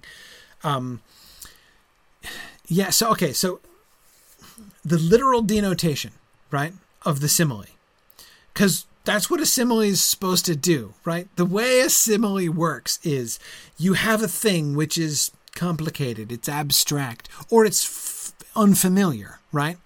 Um, think about old similes. Think about a famous old similes. Think about Homeric similes, right? Uh, Homer was great with his similes. And the pattern there, right, is that you take something which you might not have seen before, right? Like the Achaean army charging across the field. You prob- maybe you personally haven't seen that, right? Or at least not this army under these circumstances. And so he tries to convey to you in terms that are something familiar to you. So he'll compare them to a swarm of bees or something like that, right? Something that you probably have seen at some point. Um, that's the kind. It's the idea of similes. You take something unfamiliar and you compare it to something familiar to give the listener something to hold on to, right? And you say, "It's imagine this. It's kind of like that, right?" Um, that's how the first one works, right? Spring, right? The youth, but the ancientness of spring. It's like that. Okay, so so what's it like? What's the concrete thing that that her voice is like here? It's like a, a glad water flowing down into the night from a bright morning in the hills. So in the hills, um, so a stream which is glad but also long, right? So it takes like a day for the water to come from like in the morning the water emerges up in the hills and it's nighttime by the time it gets down to where it's going in the valley. That's my understanding of that. I mean, they get just not thinking about it uh, sort of abstractly, not thinking about it symbolically at all. Just think, trying to, what is the literal denotation of this simile, right? Um, so it's a glad water, um, but it's not a short little stream, right? Um, Mike says there's a passage of time in there, and I agree. Um, it's uh, it's but there's there's some length, scope to this water, right? To this to the stream to which her voice is being compared. Her voice isn't like one single little waterfall. Don't picture a little bit of a brook, right? You've got to picture a stream flowing over miles and miles from high in the hills all the way down into the valley, and it's nighttime by the time the water gets there, right? And the combined merriment, right? The combined gladness, to use the word that he uses here, the combined gladness of all of that water, right? Of the entire course of that. That's what her voice sounds like. Um, not just the sound, the song of any water, not just the song of any glad water, but the song of that. So that that kind of um, it gives it a time dimension, um, and therefore a kind of significance, a kind of um, um, I want to say grandiosity, but I don't think that's totally not the right word. Uh, weight, not right either. Um, stature, yeah, that's what I want. Um, it gives the, the the sound of the stream a kind of a, a kind of stature to it. Um, you are hearing it over time. Um, yeah, yeah. Um, yeah, Oakwig says it needs a subsimile to clarify. Yeah, yeah, pretty much. Um, exactly. But of course, it also does work symbolically if we think about it on a symbolic level, right? They are in the night, and they're they've been by Gladwater in the night, you know, for the last little bit of their journey, right? Um, and so it's imagining the voice, her voice coming down to them but it's like her voice is coming out of a bright morning, right? Her her her her voice isn't a nighttime. It's not. It, this is not a sound of darkness, right? This is not a nighttime voice. It's not a nocturnal voice. This is not a. Um, uh, this isn't a voice of darkness. This is a voice of light in the darkness. Like a bright, her voice sounds like a bright morning. You can hear the bright morning in the hills in her voice, even though they are currently surrounded by darkness, even though they're in the middle of the night. Um, yeah, yeah. Um, yeah. Oh, interesting. Yeah. Sario is thinking, instead of thinking it longitudinally in time, um, he's thinking of it as one single image. Um, like at dawn when the tops of the hills are in morning light, but nighttime is still down in the valley. Um, it emphasizes the same idea, right, Sario, of flowing from light down into darkness. Um, sort of de- and it's like it's bring it's like the harbinger of light then right? Because the light is going to be spreading. Um uh, and of course it still has that same sense of scope that same sense of stature right? You're still imagining the whole course of a long stream not just a particular little water, waterfall or something. Um yeah Thorne was just thinking a similar a similar kind of thing. Yeah yeah that's that's really cool. Okay anyway goldberry song Now let the song begin. Let us sing together of sun, stars, moon and mist, rain and cloudy weather, light on the budding leaf, dew on the feather, wind on the open hill, bells on the heather, reeds by the shady pool, lilies on the water, old Tom Bombadil and the river daughter. Now, her song is in Tom Bombadil's meter, right? You can hear it most clearly that, you know, uh, um, trochaic heptameter line in Tom's in that last line, right? Old Tom Bombadil and the River Daughter is perfect, right? That's that's that's a that's a perfect Bombadilian line, right? Um, and of course, of course, it is right. It starts with "Old Tom Bombadil," like so many of of Tom's own lines, right, in Tom's own songs. Um, the rest of the lines don't sound the same. The rhythm is still the same, but of sun, stars, moon, and mist, rain and cloudy weather, light on the budding leaf, dew on the feather. The reason for it is the persistence of the. T- so in lines three, four, and five, we get this pattern of sound. The on the on the on the in the by the right that two syllable start to the prepositional phrase there that we get in the in, in both halves of the lines and all three of those lines in a row, right? Um, it disrupts the the basic trochaic pattern: stressed, unstressed, stressed, unstressed. Um, light on the budding leaf, dew on the feather, wind on the open hill, bells on the heather. Um, I don't. It doesn't change the meter fundamentally, but it sounds different, right? Tom's lines don't usually do that, not that regularly, right? Um, as hers as hers are doing there, um, and it, it makes them sound different. Um, yeah, yeah. Um,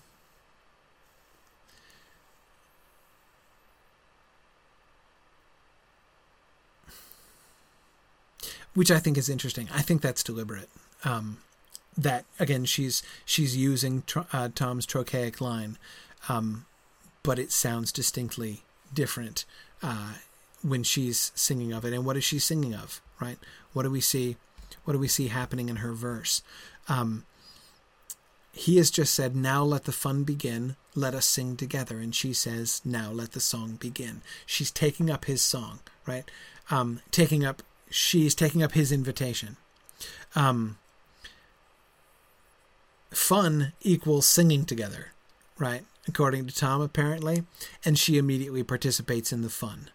Now let the song begin. Let us sing together.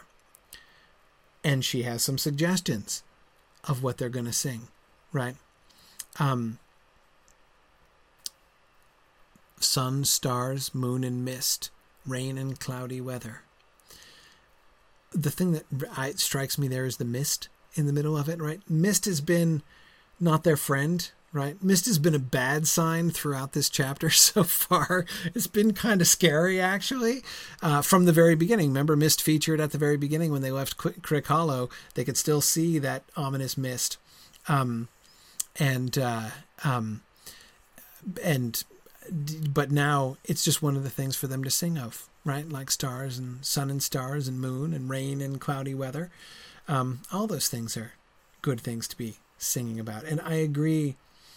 Um, Irindis and Marianne both were just saying that um, uh, her lines sound more flowy, right?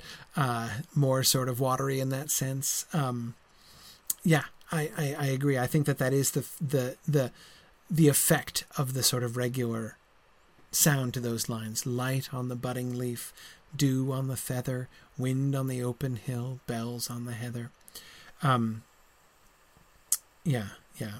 Um, yeah. Oh, Matt, I'd love to see more about that. I'm not sure I can talk about that right now, but I'd love to see more of that um, on the discussion board if you have time for that. Um, uh, Light on the budding leaf, dew on the feather, wind on the open hill, bells on the heather, reeds by the shady pool, lilies on the water, old Tom Bombadil and the river daughter. Um, these are all pairs, right? But they're not accompanying pairs. So, light on the budding leaf, dew on the feather. Neither light nor dew are like a natural part of that, right? Um, uh, a light is something which illuminates and nourishes the budding leaf, right? Uh, the dew is something that will settle on the feather, but it's outside of it, right? Wind on the open hill, bells on the heather. Now, bells are part of the heather, right? Um, at least I think that's what he's talking about there. Um, reeds by the shady pool, lilies on the water, old Tom Bombadil and the river daughter. Now, I don't want to. Uh, um, I don't want to go too far into that, right? I, I, I don't think we can go through from the beginning and say, okay, Tom is like the first thing and Goldberry is like the second thing, right? Tom is the light and she's the leaf. Tom is the dew and she is the feather. Tom is the wind and she is the open hill. He, uh, he's the bell and she's the heather. I, I mean, the parallelism is there. I don't. These don't strike me as deeply parallel things in that way. Um, but uh, um,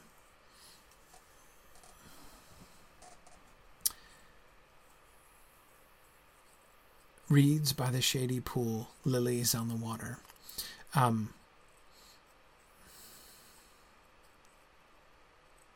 light on the budding leaf. Uh, oh, Molly, that, that one's in the uh, direct from the Adventures of Tom Bombadil. Um, I could totally I could totally believe that. Um, yeah. So how does this work? If it's not exact, I don't think it's exactly parallel. Um, I don't. Uh, I mean, put really simply, these are all things. These are all natural things that you see in the landscape, right? This is like the landscape and the environment interacting. I hate using the word environment. Environment is a totally non Tolkien word. Um, some of you may have heard the talk I gave years ago now. Goodness, like eight years ago. I gave that talk about Tolkien and the environment um, and how non how anti Tolkienian I think the whole word envi- so the idea of Tolkien being an environmentalist. I can't imagine he would have liked appreciated that word very much. Um, but uh,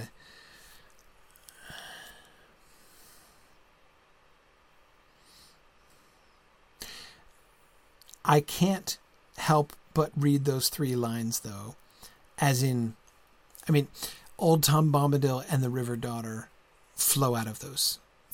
They're one of the pairings, right? We get seven pairings of things, which seems significant as well, right? Um, we get a list. How many things do we get in the list? Sun, stars, moon and mist, rain and cloudy weather. Well, six seven if you want to include clouds and weather as two separate categories, right? Um, but uh, then we get seven pairings of things, culminating in Old Tom Bombadil and the River Daughter, right? Um, and I can't help but think of those things together, right? when I think about the like, why is she saying these things? Light on the budding leaf, dew on the feather, wind on the open hill. Like, what is this song about? She's saying, "Let the song begin. Let us sing together." And then she gave a list of things that they might sing about, right? Um, and this presumably is also other stuff that they might sing about. Um, but again, it's not. Um, uh, it's not the same. It's not just another list, right? And Old Tom Bombadil and the River Daughter are the culmination of the list of things they might sing about, right? And you know who definitely is going to end up singing about old Tom Bombadil and the River Daughter? Tom Bombadil is right. He sings about little else. Um, but is there a sense of you know in singing about Tom Bombadil and the River Daughter, you are also singing a song about light on the budding leaf and dew on the feather, wind on the open hill, bells on the heather? Um,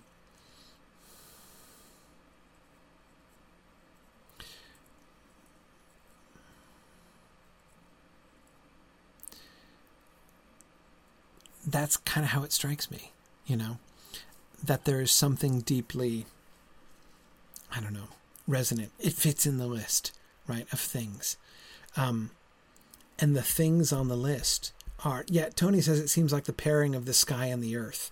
Um, yes, certainly, as you say, Tom, the first three things are like that. Um,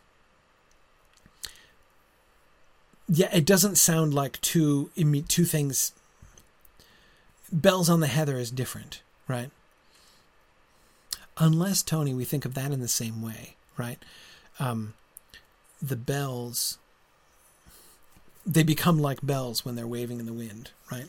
The the um, you know the bells that grow on the heather, right? Are they become like bells when they sway in the wind, with the wind on the open hill, which just came before them. Um, great question. Bricktails asks, "Who are the us in line one? Tom and Goldberry? Is she inviting the hobbits to join in the singing?" Um, yeah, uh, yes, both. I think. Let us sing together. Um, Tom's "Let us sing together" seems clearly to invite the hobbits, right? Um, and I suspect that hers is as well. Now let the song begin. Let us sing together. Um, this is not a duet. It's this is, this is an invitation. Um, yeah, Emma Thorne says things of nature which are better together. Um, yeah, yeah. I lo- the last two though. Reeds by the shady pool, lilies on the water. Those are uh, conspicuous pairings, right? Uh, the things that are naturally with the like with each other, right? Reeds grow by pools, right? Water lilies grow on the water, right? Uh, th- those are those are they're not of the same thing. We still have one thing of earth and one thing of water, right? One is a plant and one is the water. They're not they're not the same thing, but they they are they are they fit together, right? Those things are um, you know something like symbiotic, um, uh, closely associated together. And of course, both of them are to be found by the pool where Tom and Goldberry met, right? Um, and where she introduced herself to him by pulling him into the water and trying to drown him. So, yeah, yeah, uh, uh, that the, the association between Tom Bombadil and the River Daughter is very close in the reeds by the shady pool and the lilies on the water, right? Um, and it suggests those are things that fit more together. That's more of a like chocolate and peanut butter kind of situation, right? Tom and Goldberry are like reeds in the shady pool. They're like water lilies and water, right? Um, two things that are separate. They're not totally related to each. I mean, they're not they're not of the same thing, but they're they're partners, right? They're they're they're they're connected to each other. Um, uh, but um, and and and it's it's a shift, but it kind of grows out of the other images. Um, yeah, yeah.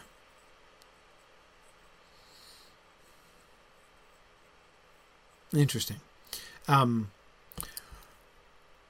and with that, the hobbits stood upon the threshold, and a golden light was all about them.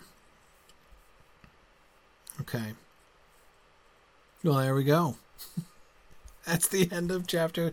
So they emerge into the light. Remember the light, the uh, the uh, the bright morning in the hills, right?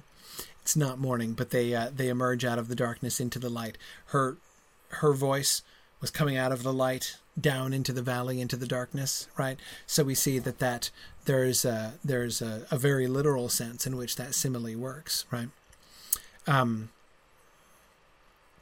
and uh, they're standing upon the threshold the threshold mentioned in tom's song and the golden light is all about them.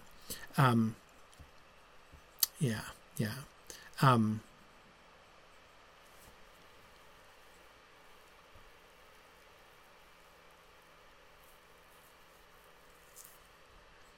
Hmm. Tony likes how we get Golden Light before they're introduced to Goldberry. Uh, yeah, yeah. Um, yeah.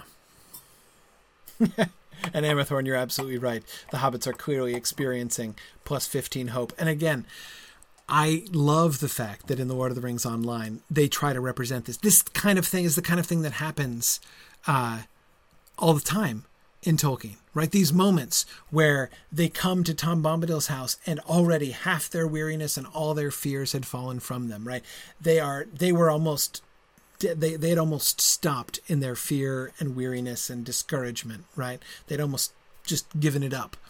And now half their weariness and all their fears have fallen from them and their spirits are boosted and the, the fact that the Lotro people decided we need to represent that in the game mechanics. Like, hats off, hats off for doing that, right? And of course, the, the converse is always true as, as, well. The dread thing, right?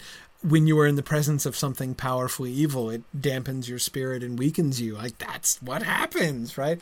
Um, I just can't get over being impressed at their uh, attempt to uh, uh, to to to incorporate that into game mechanics. Um, absolutely. Uh, yeah. Okay. Well, I was hoping to get into um, chapter 7, but we've just come to the end of chapter 6. This is a pretty good place to stop. Uh, we did get through chapter 6 as I promised today, so that's good. Um, uh, actually, I will end with that last observation. Mike is a great observation that Goldberry's name and her association with gold, you know, in the golden light, seems a little unexpected. That silver seems like a more, uh, a more um, um, watery kind of. And her voice indeed is falling like silver to meet them, but the light is because she's being associated with golden light, um, not with silver light, not with white light. Uh, and her name, of course, is Goldberry, not like Silverberry or something like that. Um, and uh, um, uh, yeah, so um, I think that that's interesting too. Uh, she's associated with light, and it's the light of day that she's associated with uh, here primarily. Remember, even Tom's hurrying home because evening will follow day, right? Um, it's like he wanted to get back to her before the evening came. It's not. Uh, she's not associated with moonlight and starlight peculiarly in that way. Um, she's she's silvery. Her voice is silvery, but she is the first associations we get with her is sunshine. Right? She's a merry yellow berrio, uh, as we've already been told. So that's that that sets that does set the tone for us initially with her. Um, well, we'll get more. Tune in next week when we re- remember the conversation we had about uh, similes and stuff. Keep that in mind for next week because next week, in the first couple paragraphs of chapter 7, we will encounter my favorite simile in the entire Lord of the Rings. My absolute number one favorite simile that Tolkien uses. Um, so I'm. Uh, I'm I'm um, I'm excited. I was hoping to get to that tonight, but that's all right. We didn't get to there. Um, but um, yeah, yeah, cool. Okay, um, so let's uh, so let's stop there. We'll we'll we'll we'll save the best simile, my favorite simile in the book for uh, for next time.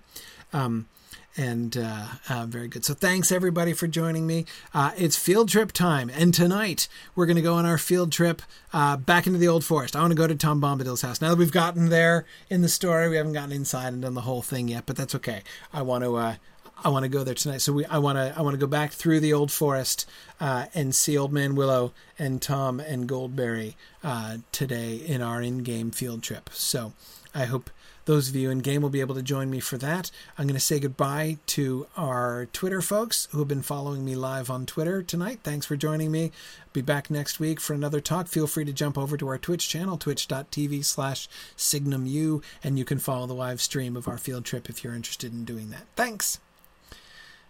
All right, and I will go back to. There we are. All right. Thanks everybody for joining me here, and we're gonna we're gonna head out. So I'm just gonna ride over from Bree. Uh, if any of you have a faster mechanism, we're, we're, gonna go from the Buckland side, uh, not uh, uh, uh, from the the east or the northeast side. Um, we're not gonna go through Adso's camp. We're gonna go through Buckland. Um, so I'm just gonna head out and take a horse from there. Um, but you can probably uh, you can probably travel um, in if you if you're one of those fancy hunter people with uh, a more direct way. You're welcome to take a more direct way, but I'm going to enjoy the pleasant countryside here.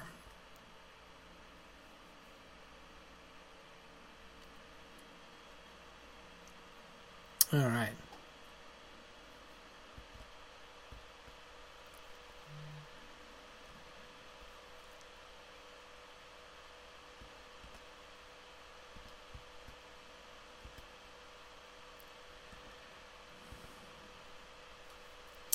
Okay.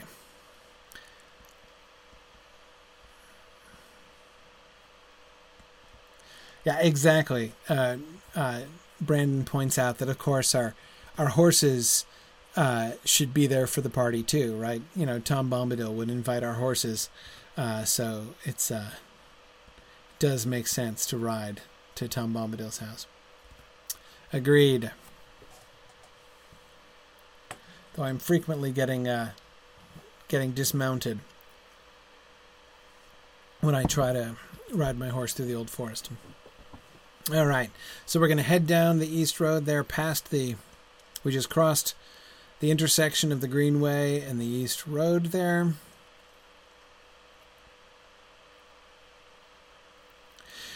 Really interesting, by the way, thinking of Annúminas and the uh, uh, Annúminas and Fornost and the, the field trips we've done the last couple times.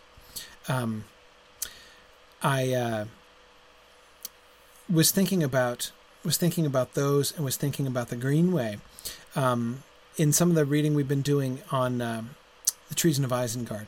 Um, so my in, on Wednesday nights, I'm doing my reading through uh,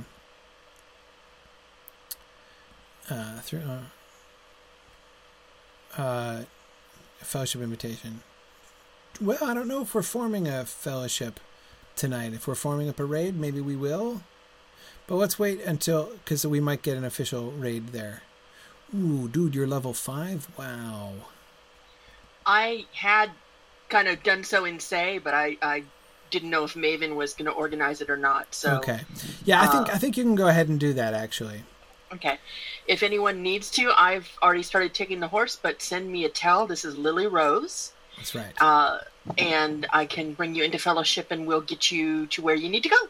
Yeah, cool, cool. Yeah, if we got level five people, we're going to need to be rather proactive in the old forest. So Yes. Yeah, it's better to be in so people can. Yeah. Oh, we lost Maven halfway through her sentence there. Oh, I should. it's good for people if they get separated. They right. map find the group again, so that's good. Right. Okay. So, well, hopefully this journey is simple enough, and uh, you should be able to outrun any bad guys that you meet here, like any wolves or bears that you run into on the on the road to Buckland. Um, so uh, survival, even for low level folks, shouldn't be too difficult on this path. Um, but uh, once we get to Buckland, let's meet at Crickhollow, uh, the Crickhollow house, and then we can uh, we can form up there. We also have Cappies who can summon, so as Correct. soon as we get everybody there, we'll start forming up. And here's a wolf sitting rudely in the middle of the road, just lying in wait for low level people.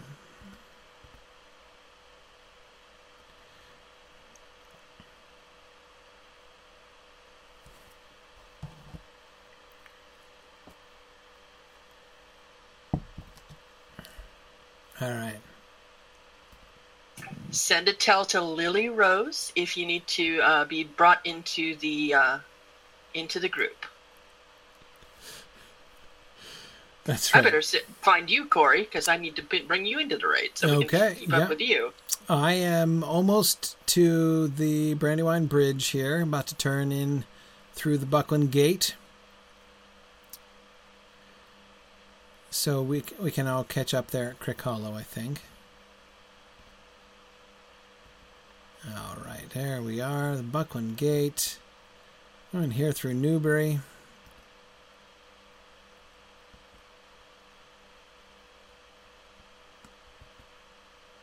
I love the look of Brandy Hill from the from a distance.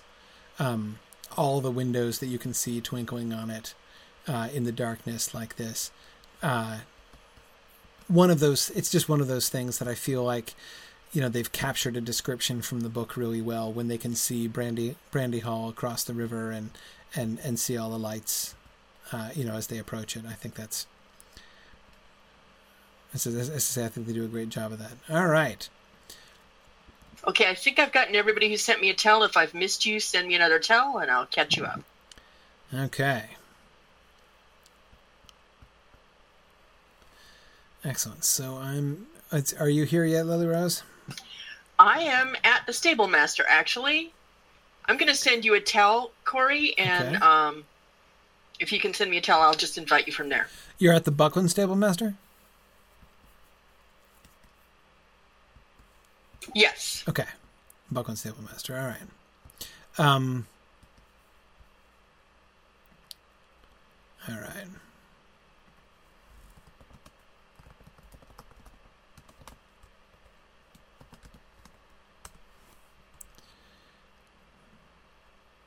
There we go. Okay.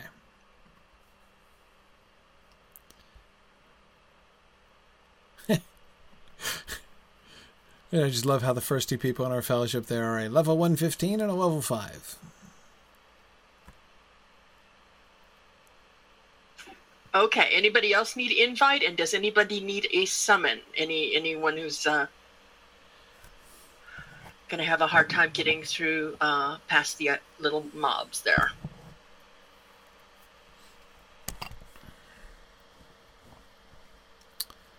All right. Yeah, there's a there's a biggish crowd here congregated outside the gate of Crickhollow. Uh, Lily Rose, if you want to come down here, there might be people here who Okay, heading your way. Okay, heading your way. haven't sent you a tell yet. Oh, and your uh, sounds like your fellowship audio is on, which is going to create an echo there with Discord.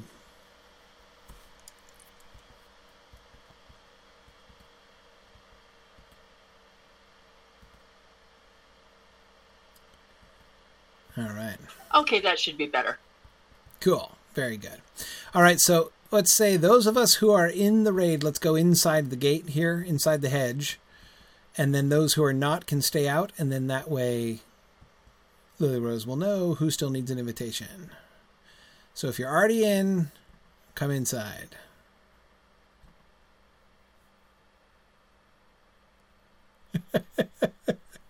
Bernie Kosar of Rohan?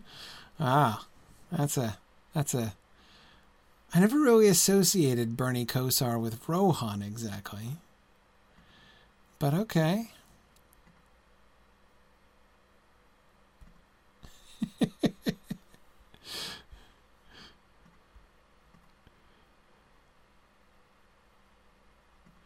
okay.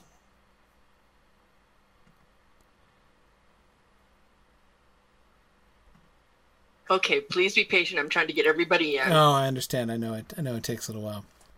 Um. Yeah. Cool. Yeah.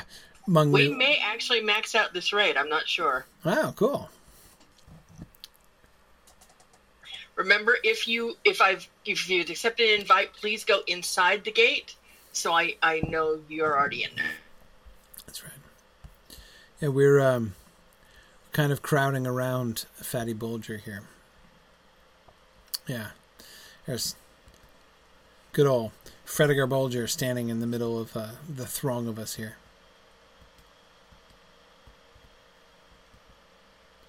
Ah, yes, and I see they have made sure to put in a back door here. Because, of course, Fatty Bulger had to have a back door to creep out of uh, in order to escape the Nazgul when they came and beat on his door. That's cool.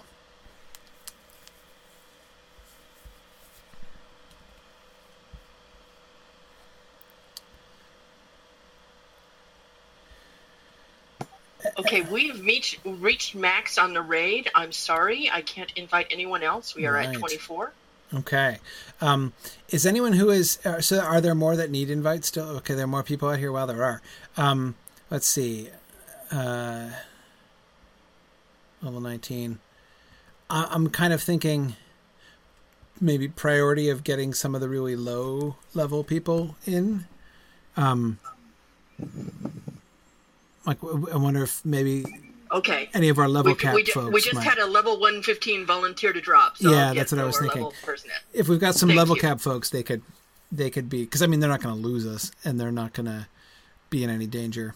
But then this way it'll help us keep track of the the uh, the little ones.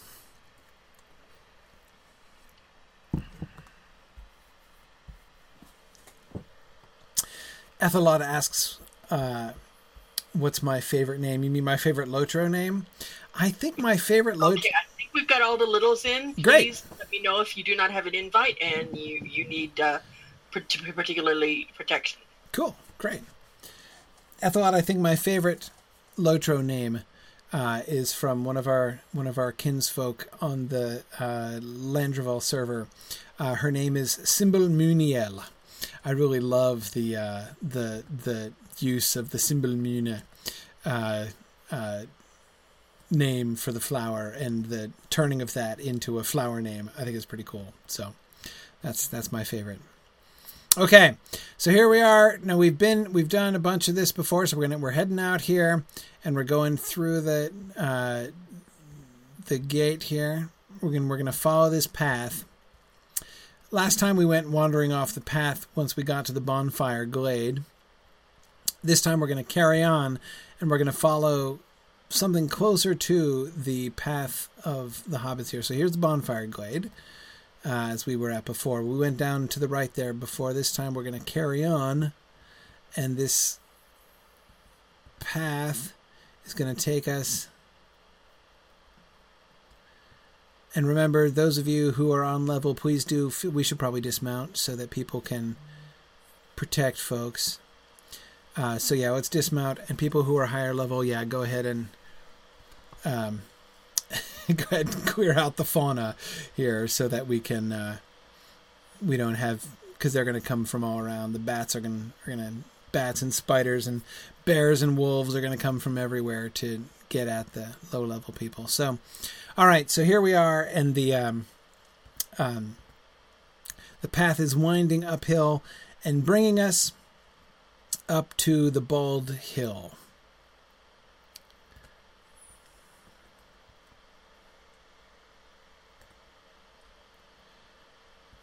Hey, I'm helping. Okay. Um. All right, here's the bald hill. Now they put a tree on top of the bald hill, uh, which I've always thought was kind of weird, honestly, and a little bit surprising. Like I didn't quite get. Now the other thing, you can't quite see. I think we're looking to the east. That's the Barrow Downs over there. You can just see it between the trees. I feel like the hill is not quite it's it's not quite as tall. You can't see out very far. Like you can't see over the tops of the forest. There's no way that you could see into the Withywindle Valley from here.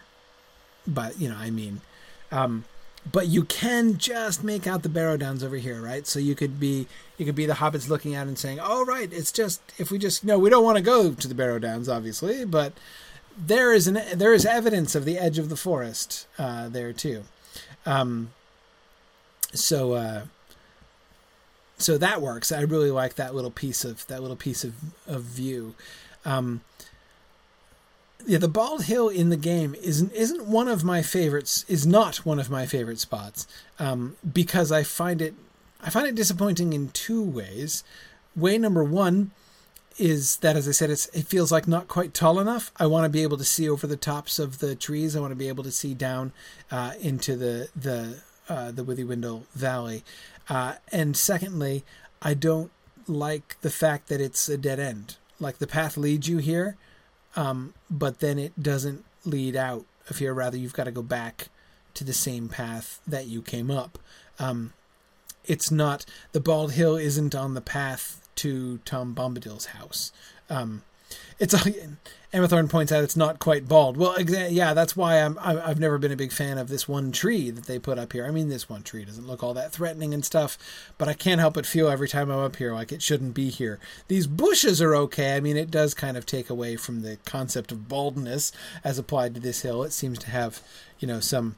Uh, uh, uh, uh, sort of a crew cut here, the hill, rather than um, being truly bald. But um, um, yeah, it's more like a stubble hill. Exactly, Lily Rose. Um, so yeah, so but but again, my biggest disappointment is the path that we can't continue and follow the path on. I would love to be able to follow in the exact footsteps, but as you can see from the sort of cheating map that we have here, um, the path to Bald Hill is basically a dead end. You can't you can't get out of it and down to the Withywindle that way, uh, which. Um, as I, as, as I say, I find uh, a bit of a disappointment. So let's go but at least you know we do have the experience of being led on a path into what seems like a like you know like a very a good and clear direction and then having it lead you nowhere. Um like that's kind of cool right? I mean that that that that works. Um but um yeah oh yeah and pontine you're right. The bushes didn't used to be there. Um uh the, these bushes are part of the the cosmetic um uh brush up that the area had in recent years. Um, yeah, the updates to the old forest exactly uh, in Hiriel, which is a good name too. Um, yeah, yeah, yeah. I remember that being Boulder too. I, my memory of the game doesn't go back that far. I'm not an old timer like many of you guys are, but uh, but I have been playing for several years, and I do remember the the cosmetic upgrade that the old lands received. So we're going to go back here. I'm cheating again uh, using the map here. We're going to go back and then we're going to go down to the Withywindle. Right, so we can't cut through this way, can we? Yeah. Yeah, I do want to cut through this way. Hey, look, it's another path. I'm sure this path leads just where we want to go.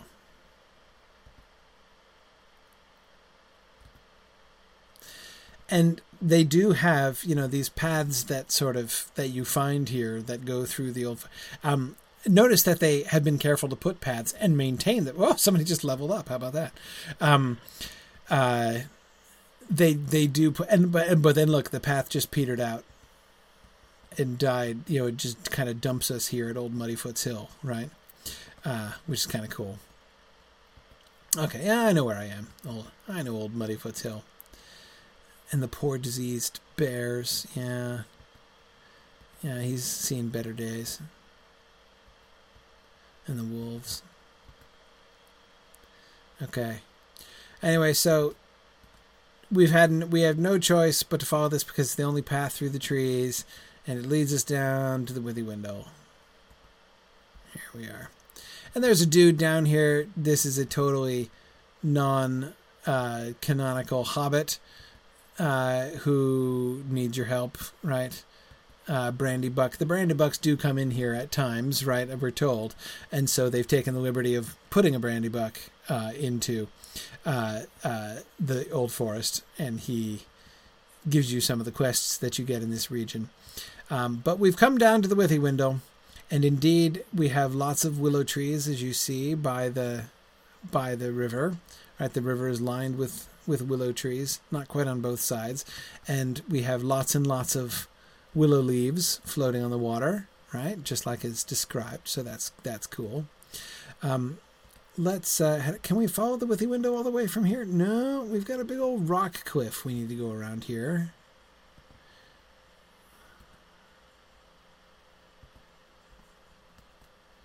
Yeah, here we go. That's right. We got to go up this way, up the Withywindle. So let's follow the Withywindle. Hey, Druid's Fire, that was you that leveled up? Very good. Level 20, huh? Impressive. Okay.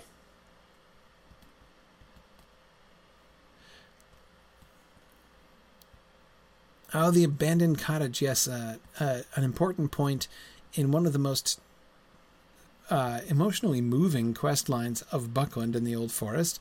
Um, there's a poor hobbit here standing next to a dead body. Um, no spoilers, but anyway, the abandoned cottage is interesting. I don't understand it, I have to say. It looks like it was burned down or something. Um, I don't know why they put an abandoned cottage in the old forest. Um,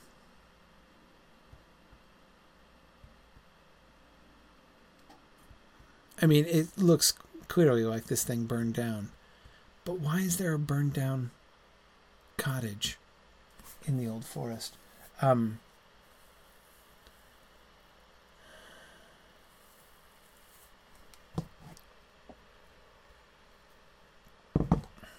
I don't know. I, I have to say, I've never understood this cottage. I don't know. Because I, I keep asking for a reason. I mean, it's like a quest point, but it doesn't have to be there. And I've never known the Lotro folks to do things like randomly. You know, they don't do things randomly. They don't. Um, uh, they don't just put random stuff in for no reason. There's almost always some kind of book justification for it. Some something, even if it's only like a, a, a line or a phrase which alludes to it or permits it or invites it or something like that. Um, but I can't think of any rationale for the abandoned cottage. It's never made any sense to me. Who would have built it? And why. The idea that somebody at some point in the distant past might have built a cottage in the old forest doesn't seem to me impossible. But I can't think of anything in the text that even that alludes to such a thing in even the obscurest way, as the Hobbit narrator would say. Um, so yeah, I don't understand. I don't, I don't understand how this fits in with the storyline, and it it bothers me. It bothers me not in the sense of like I disapprove of it. It bothers me, but it it troubles me because again, usually I can think of an explanation for things. Usually it it it fits and makes sense and is is tied to the book in some way. Um, uh, but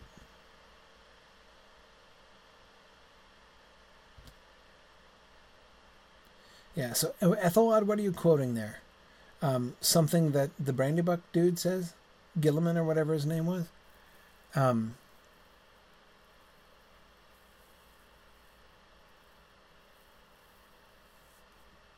yeah, I don't. Anyway, so I don't know. Um, I I can't I can't explain the abandoned cottage, but I think we're getting close everybody's favorite willow tree. If you're low level, you'll want to be careful. Because Old Man Willow is dangerous. And again, I love the way that they have interpreted Old Man Willow.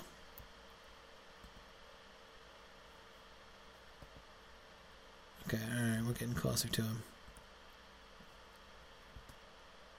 Ah, there he is.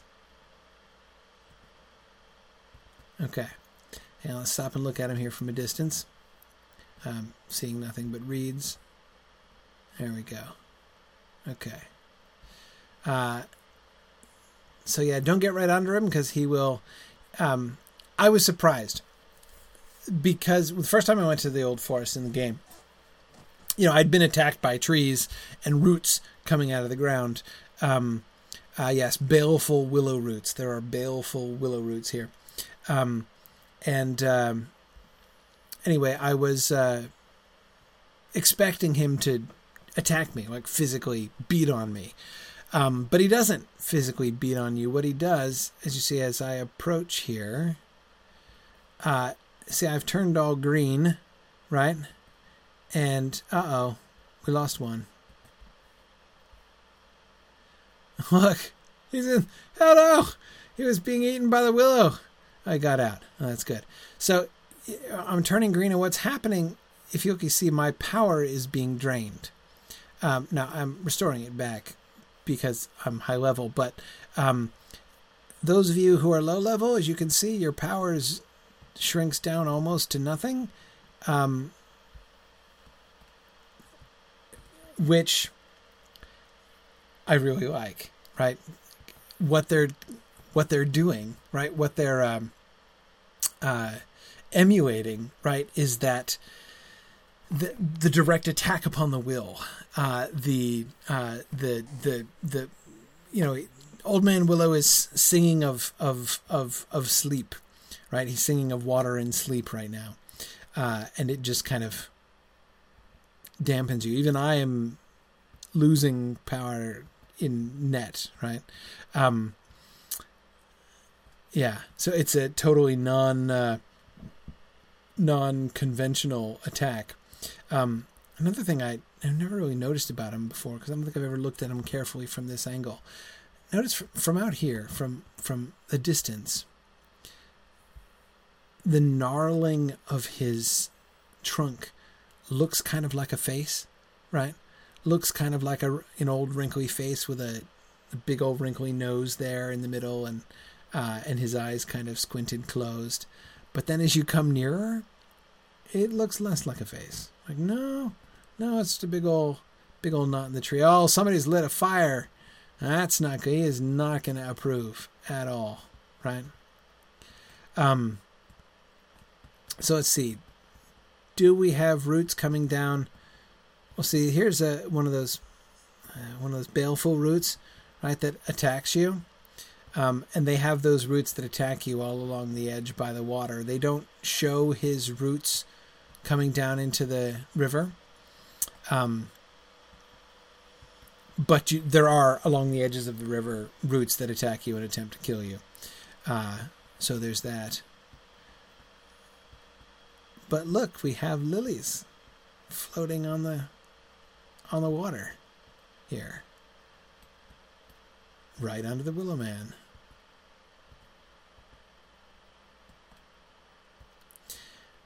Okay, let's let's follow let's keep going upstream here.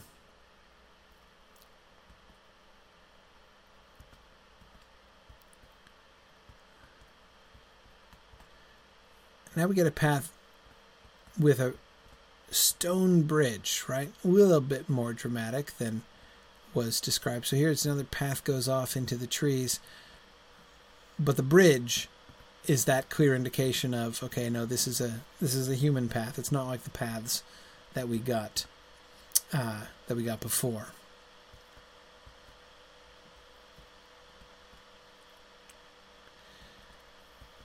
And then as we go, here's a waterfall, rather large and impressive waterfall. Not exactly just a, a merry stream rippling down the hill, but as we go up, we get up. Oh, white stones. Here we are. White stones bordering the path.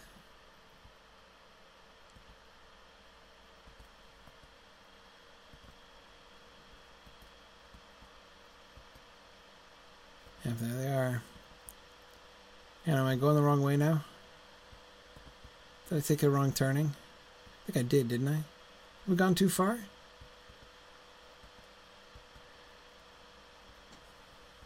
I actually.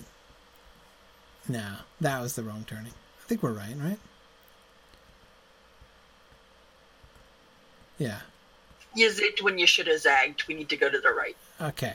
All right. I thought so. So let's see.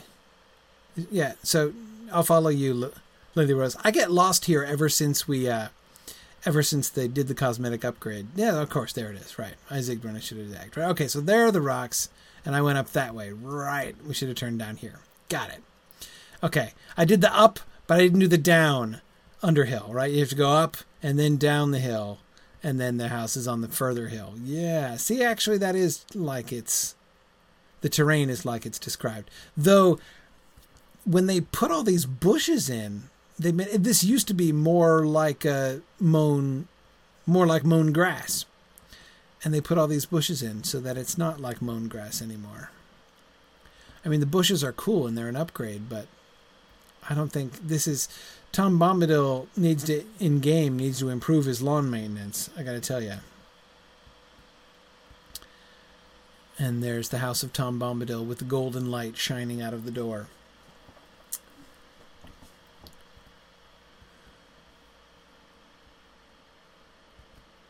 Like the view of the waterfall. All right.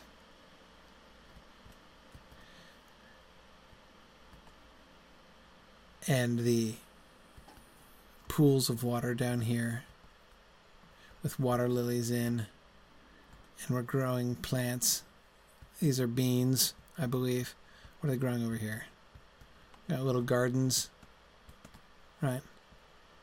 Now these stone, it's just flowers or the herbs? Flowers, I think. Um, these, uh, you know, sort of stone beds that their plants and vegetables are in are not exactly described in the game, but don't seem inappropriate either.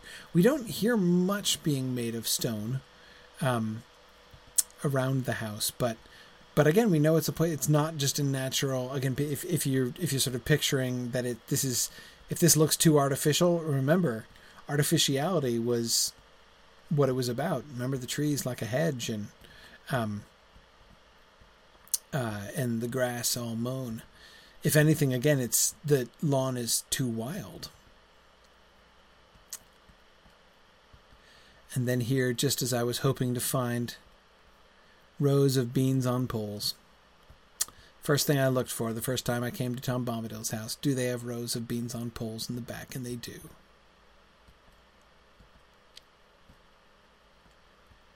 I like Tom's little outdoor oven here. The why there are flowers growing in it, I can't understand. You've got to think it'd be pretty warm in there. But, anyway, let's go into the house and meet Tom Bombadil. He's not out, is he? He's in? Is he in by day but out by night? Or is he only out when he has the particular. I know he's outside skipping around when you're on the Epic Quest line uh, in Volume 1. But uh, it's during. It, it's a daytime thing? Okay. I, I thought it might be linked to time of day. What time is it in game now? Oh, it's the four dawn. Sweet. So it's going to be dawn soon. So maybe before we get to the end, we'll uh, we'll we'll we'll see day coming. So okay, so here we are now. The, now at the fun begin, and we haven't brought any of our ponies in with us. But we're not supposed to bring them inside the house. They're part of the party, but you know. Okay. Oh, and of course here I've turned off my game sounds from before, which is a shame here. Okay. Why is my sound effects volume up to like ridiculous? heights. Okay. All right, better. Okay. I'm not getting the music though. Did I turn off the music? No, I didn't. What happened to the Tom Bombadil music? Why am I not hearing it? Uh, I don't know because I am. Weird. Hang on. I'll come in again. Maybe it's just I don't know because I had the sound off when I came in. I don't know. Weird. Okay, now I'm hearing something. Let's see. I'll go back in. There we go. Now I'm hearing his music. Okay. Yes, there's always this merry music going on in Tom's house, which is just how it should be. Okay, good. Oh, he's to lead the dancing. He always skips from one place to another. White bread and yellow cream. Again, he doesn't. Uh, they don't. As always, they resist in the game dialogue quoting the book exactly because they're a little nervous about the text copyrights, even though they have the rights to talk about all the stuff. Uh, and but they, and they always err on the side of caution. Um, but um, uh, but anyway, we can see him uttering lines like the uh, lines from the book describing the food he always hops and skips when he uh, uh, when he moves like that. Goldberry. Goldberry's not here at night either. Here's the uh, the bowls full of lilies about her feet. This is where she normally sits, as we will see next week when we meet her. I love Tom Bombadil and Goldberry's uh, China set. the the the their sort of green china here. I love how the the the the plates and bowls look kind of like uh, kind of like lilies. Yeah. Um, so she's outside at night. Let's go. Think we can meet her in her uh, in her natural habitat. Is she around in the back of the house? I didn't see her back there.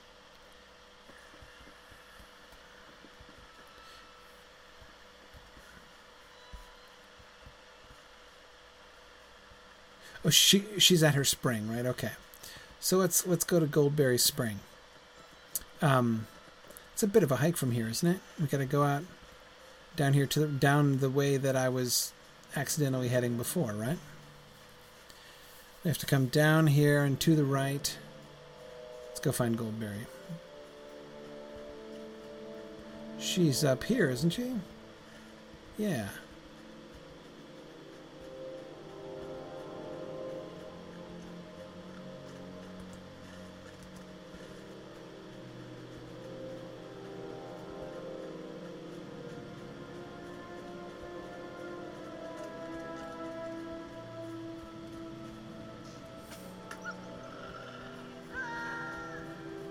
Isn't this the Goldberry's pool? No, this is the other. This is the ominous pool. Where's Goldberry's pool? Let's see, where are you, Ethelwyn? I will follow you. It's been a long time since I've gotten there. Oh, is it up there? Is that the one up in there in the corner? I think it is. Alright, so we have to go up this way, right? Okay. Have to go up, up and around the corner. Right, right, right. Oh, she's also outside the house? That's okay. I want to find her spring anyway.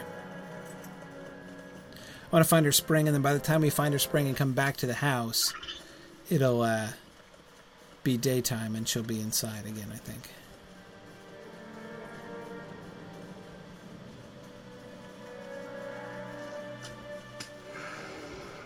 Alright, here we go.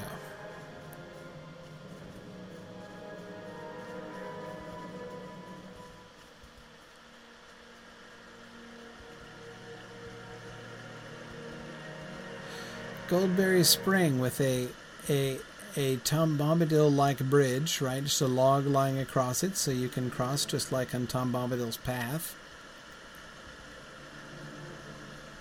And then there's Goldberry.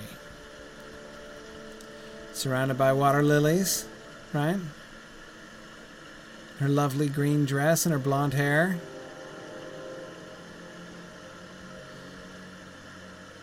Except her girdle isn't silver. Well, that's okay.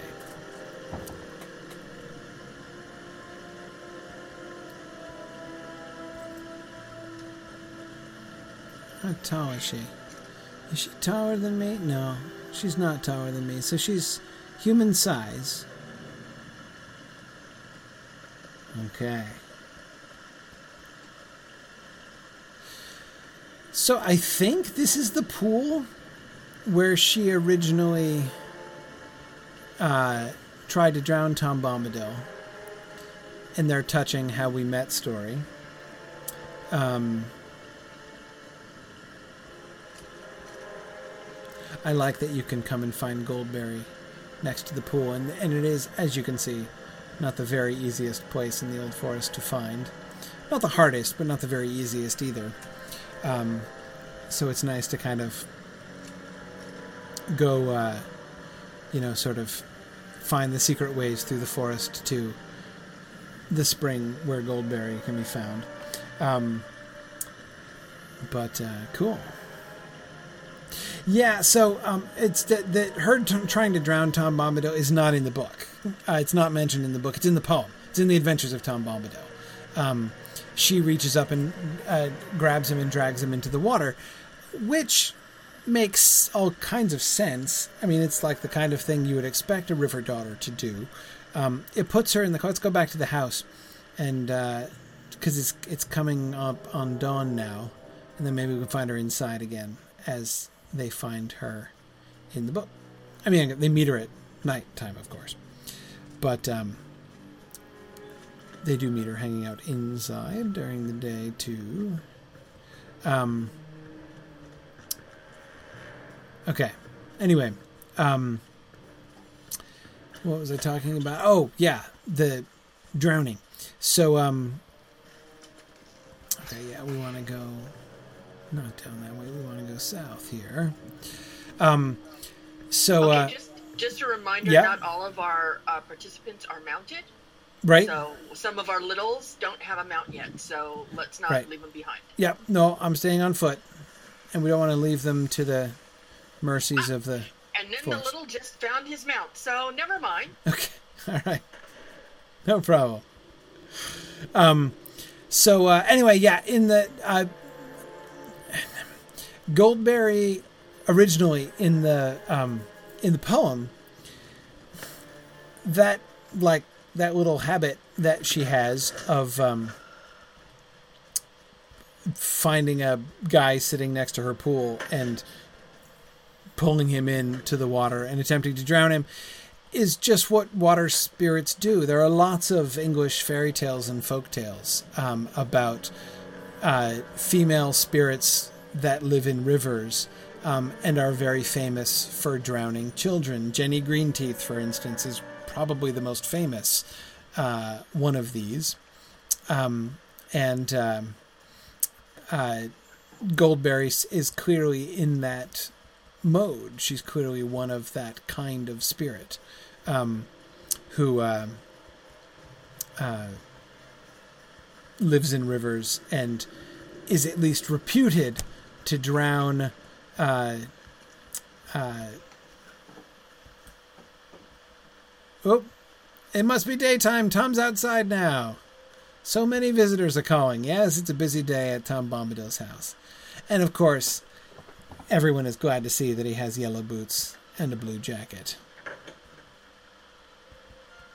And a really fun hat. And a blue feather in his hat. Um, and his height is good, right? He is uh, a tweener, right? He's quite short compared to a human, but he's tall for a hobbit. He doesn't really fit in either race, right? Uh, so that um, makes all kinds of sense. Um, yeah. Nice. And he's got his blue feather. Cool. Um, so uh, so yeah. Anyway, so Goldberry, uh, uh, there's those those stories about drowning children and stuff. Quite quite popular. Not necessarily true of Goldberry herself, but again, when she sees Tom and pulls him in, kind of jokingly, right? Um, the uh, they, they seem to be kind of having fun. Um, he tells her to go. I mean, she is a threat, like Old Man Willow and the Barrow Wights and the Badgers.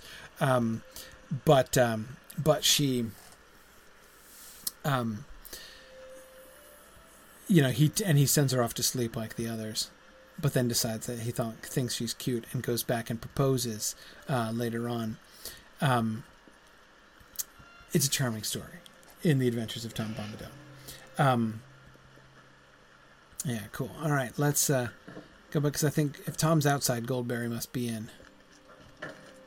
Yes, there she is, standing among her lilies.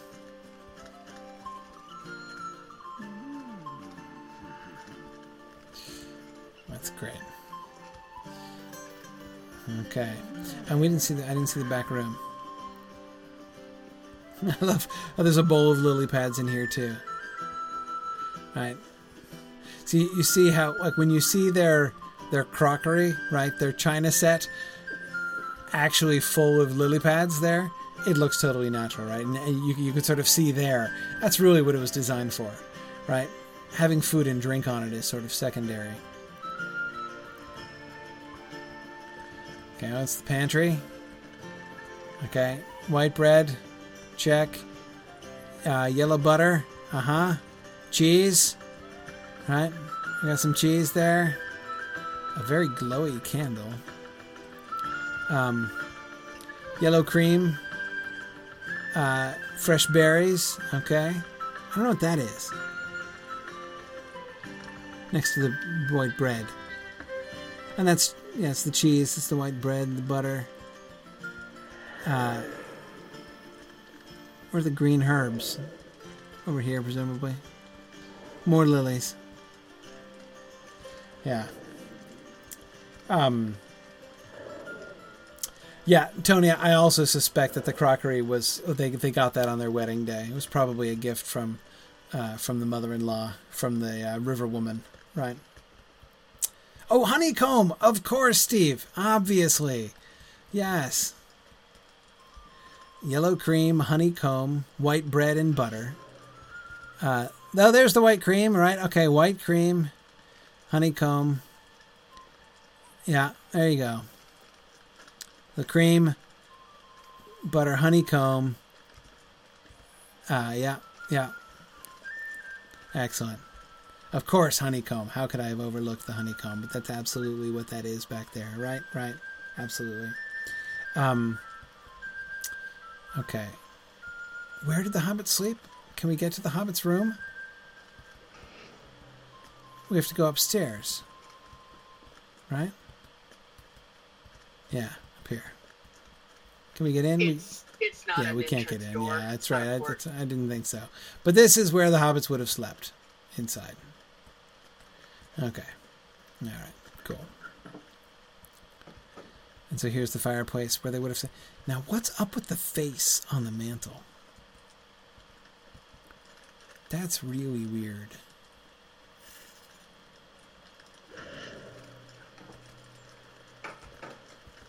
I don't know. Is the fireplace singing along with them there?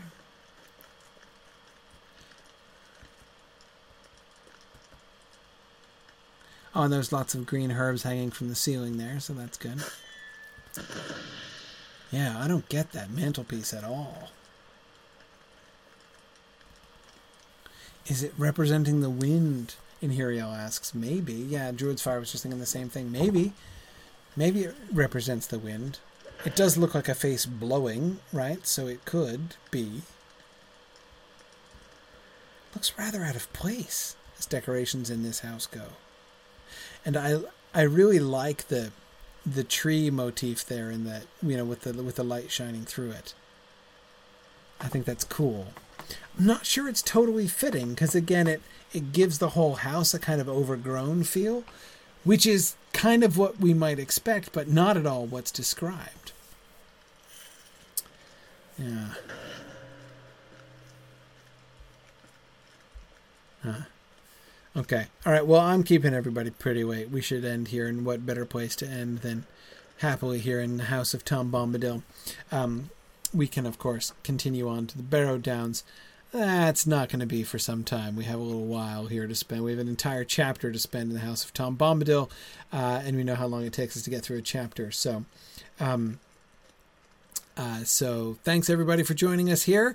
Um, we will uh, we will continue next week. Looking forward to chapter seven, learning more about Tom Bombadil and about Goldberry, uh, and uh, and then we will continue our explorations as well. We ended at Fornost up in the north, so we'll we'll explore around a little bit more. I think before we come back and look at the Barrow Downs. Thanks everybody for joining me. Uh, and I appreciate your coming along. Great turnout here on Gladden tonight. Thanks again, Lily Rose, to you and your kin uh, for joining, uh, for hosting us here. Uh, really appreciate that. Where are you? There you are. There you go. Yes. Yes. So, yes. So, thanks to Lily Rose and the Rangers of the West for hosting us, as always, here on Gladden. Thanks, everybody, and I'll see you guys next week. Bye now.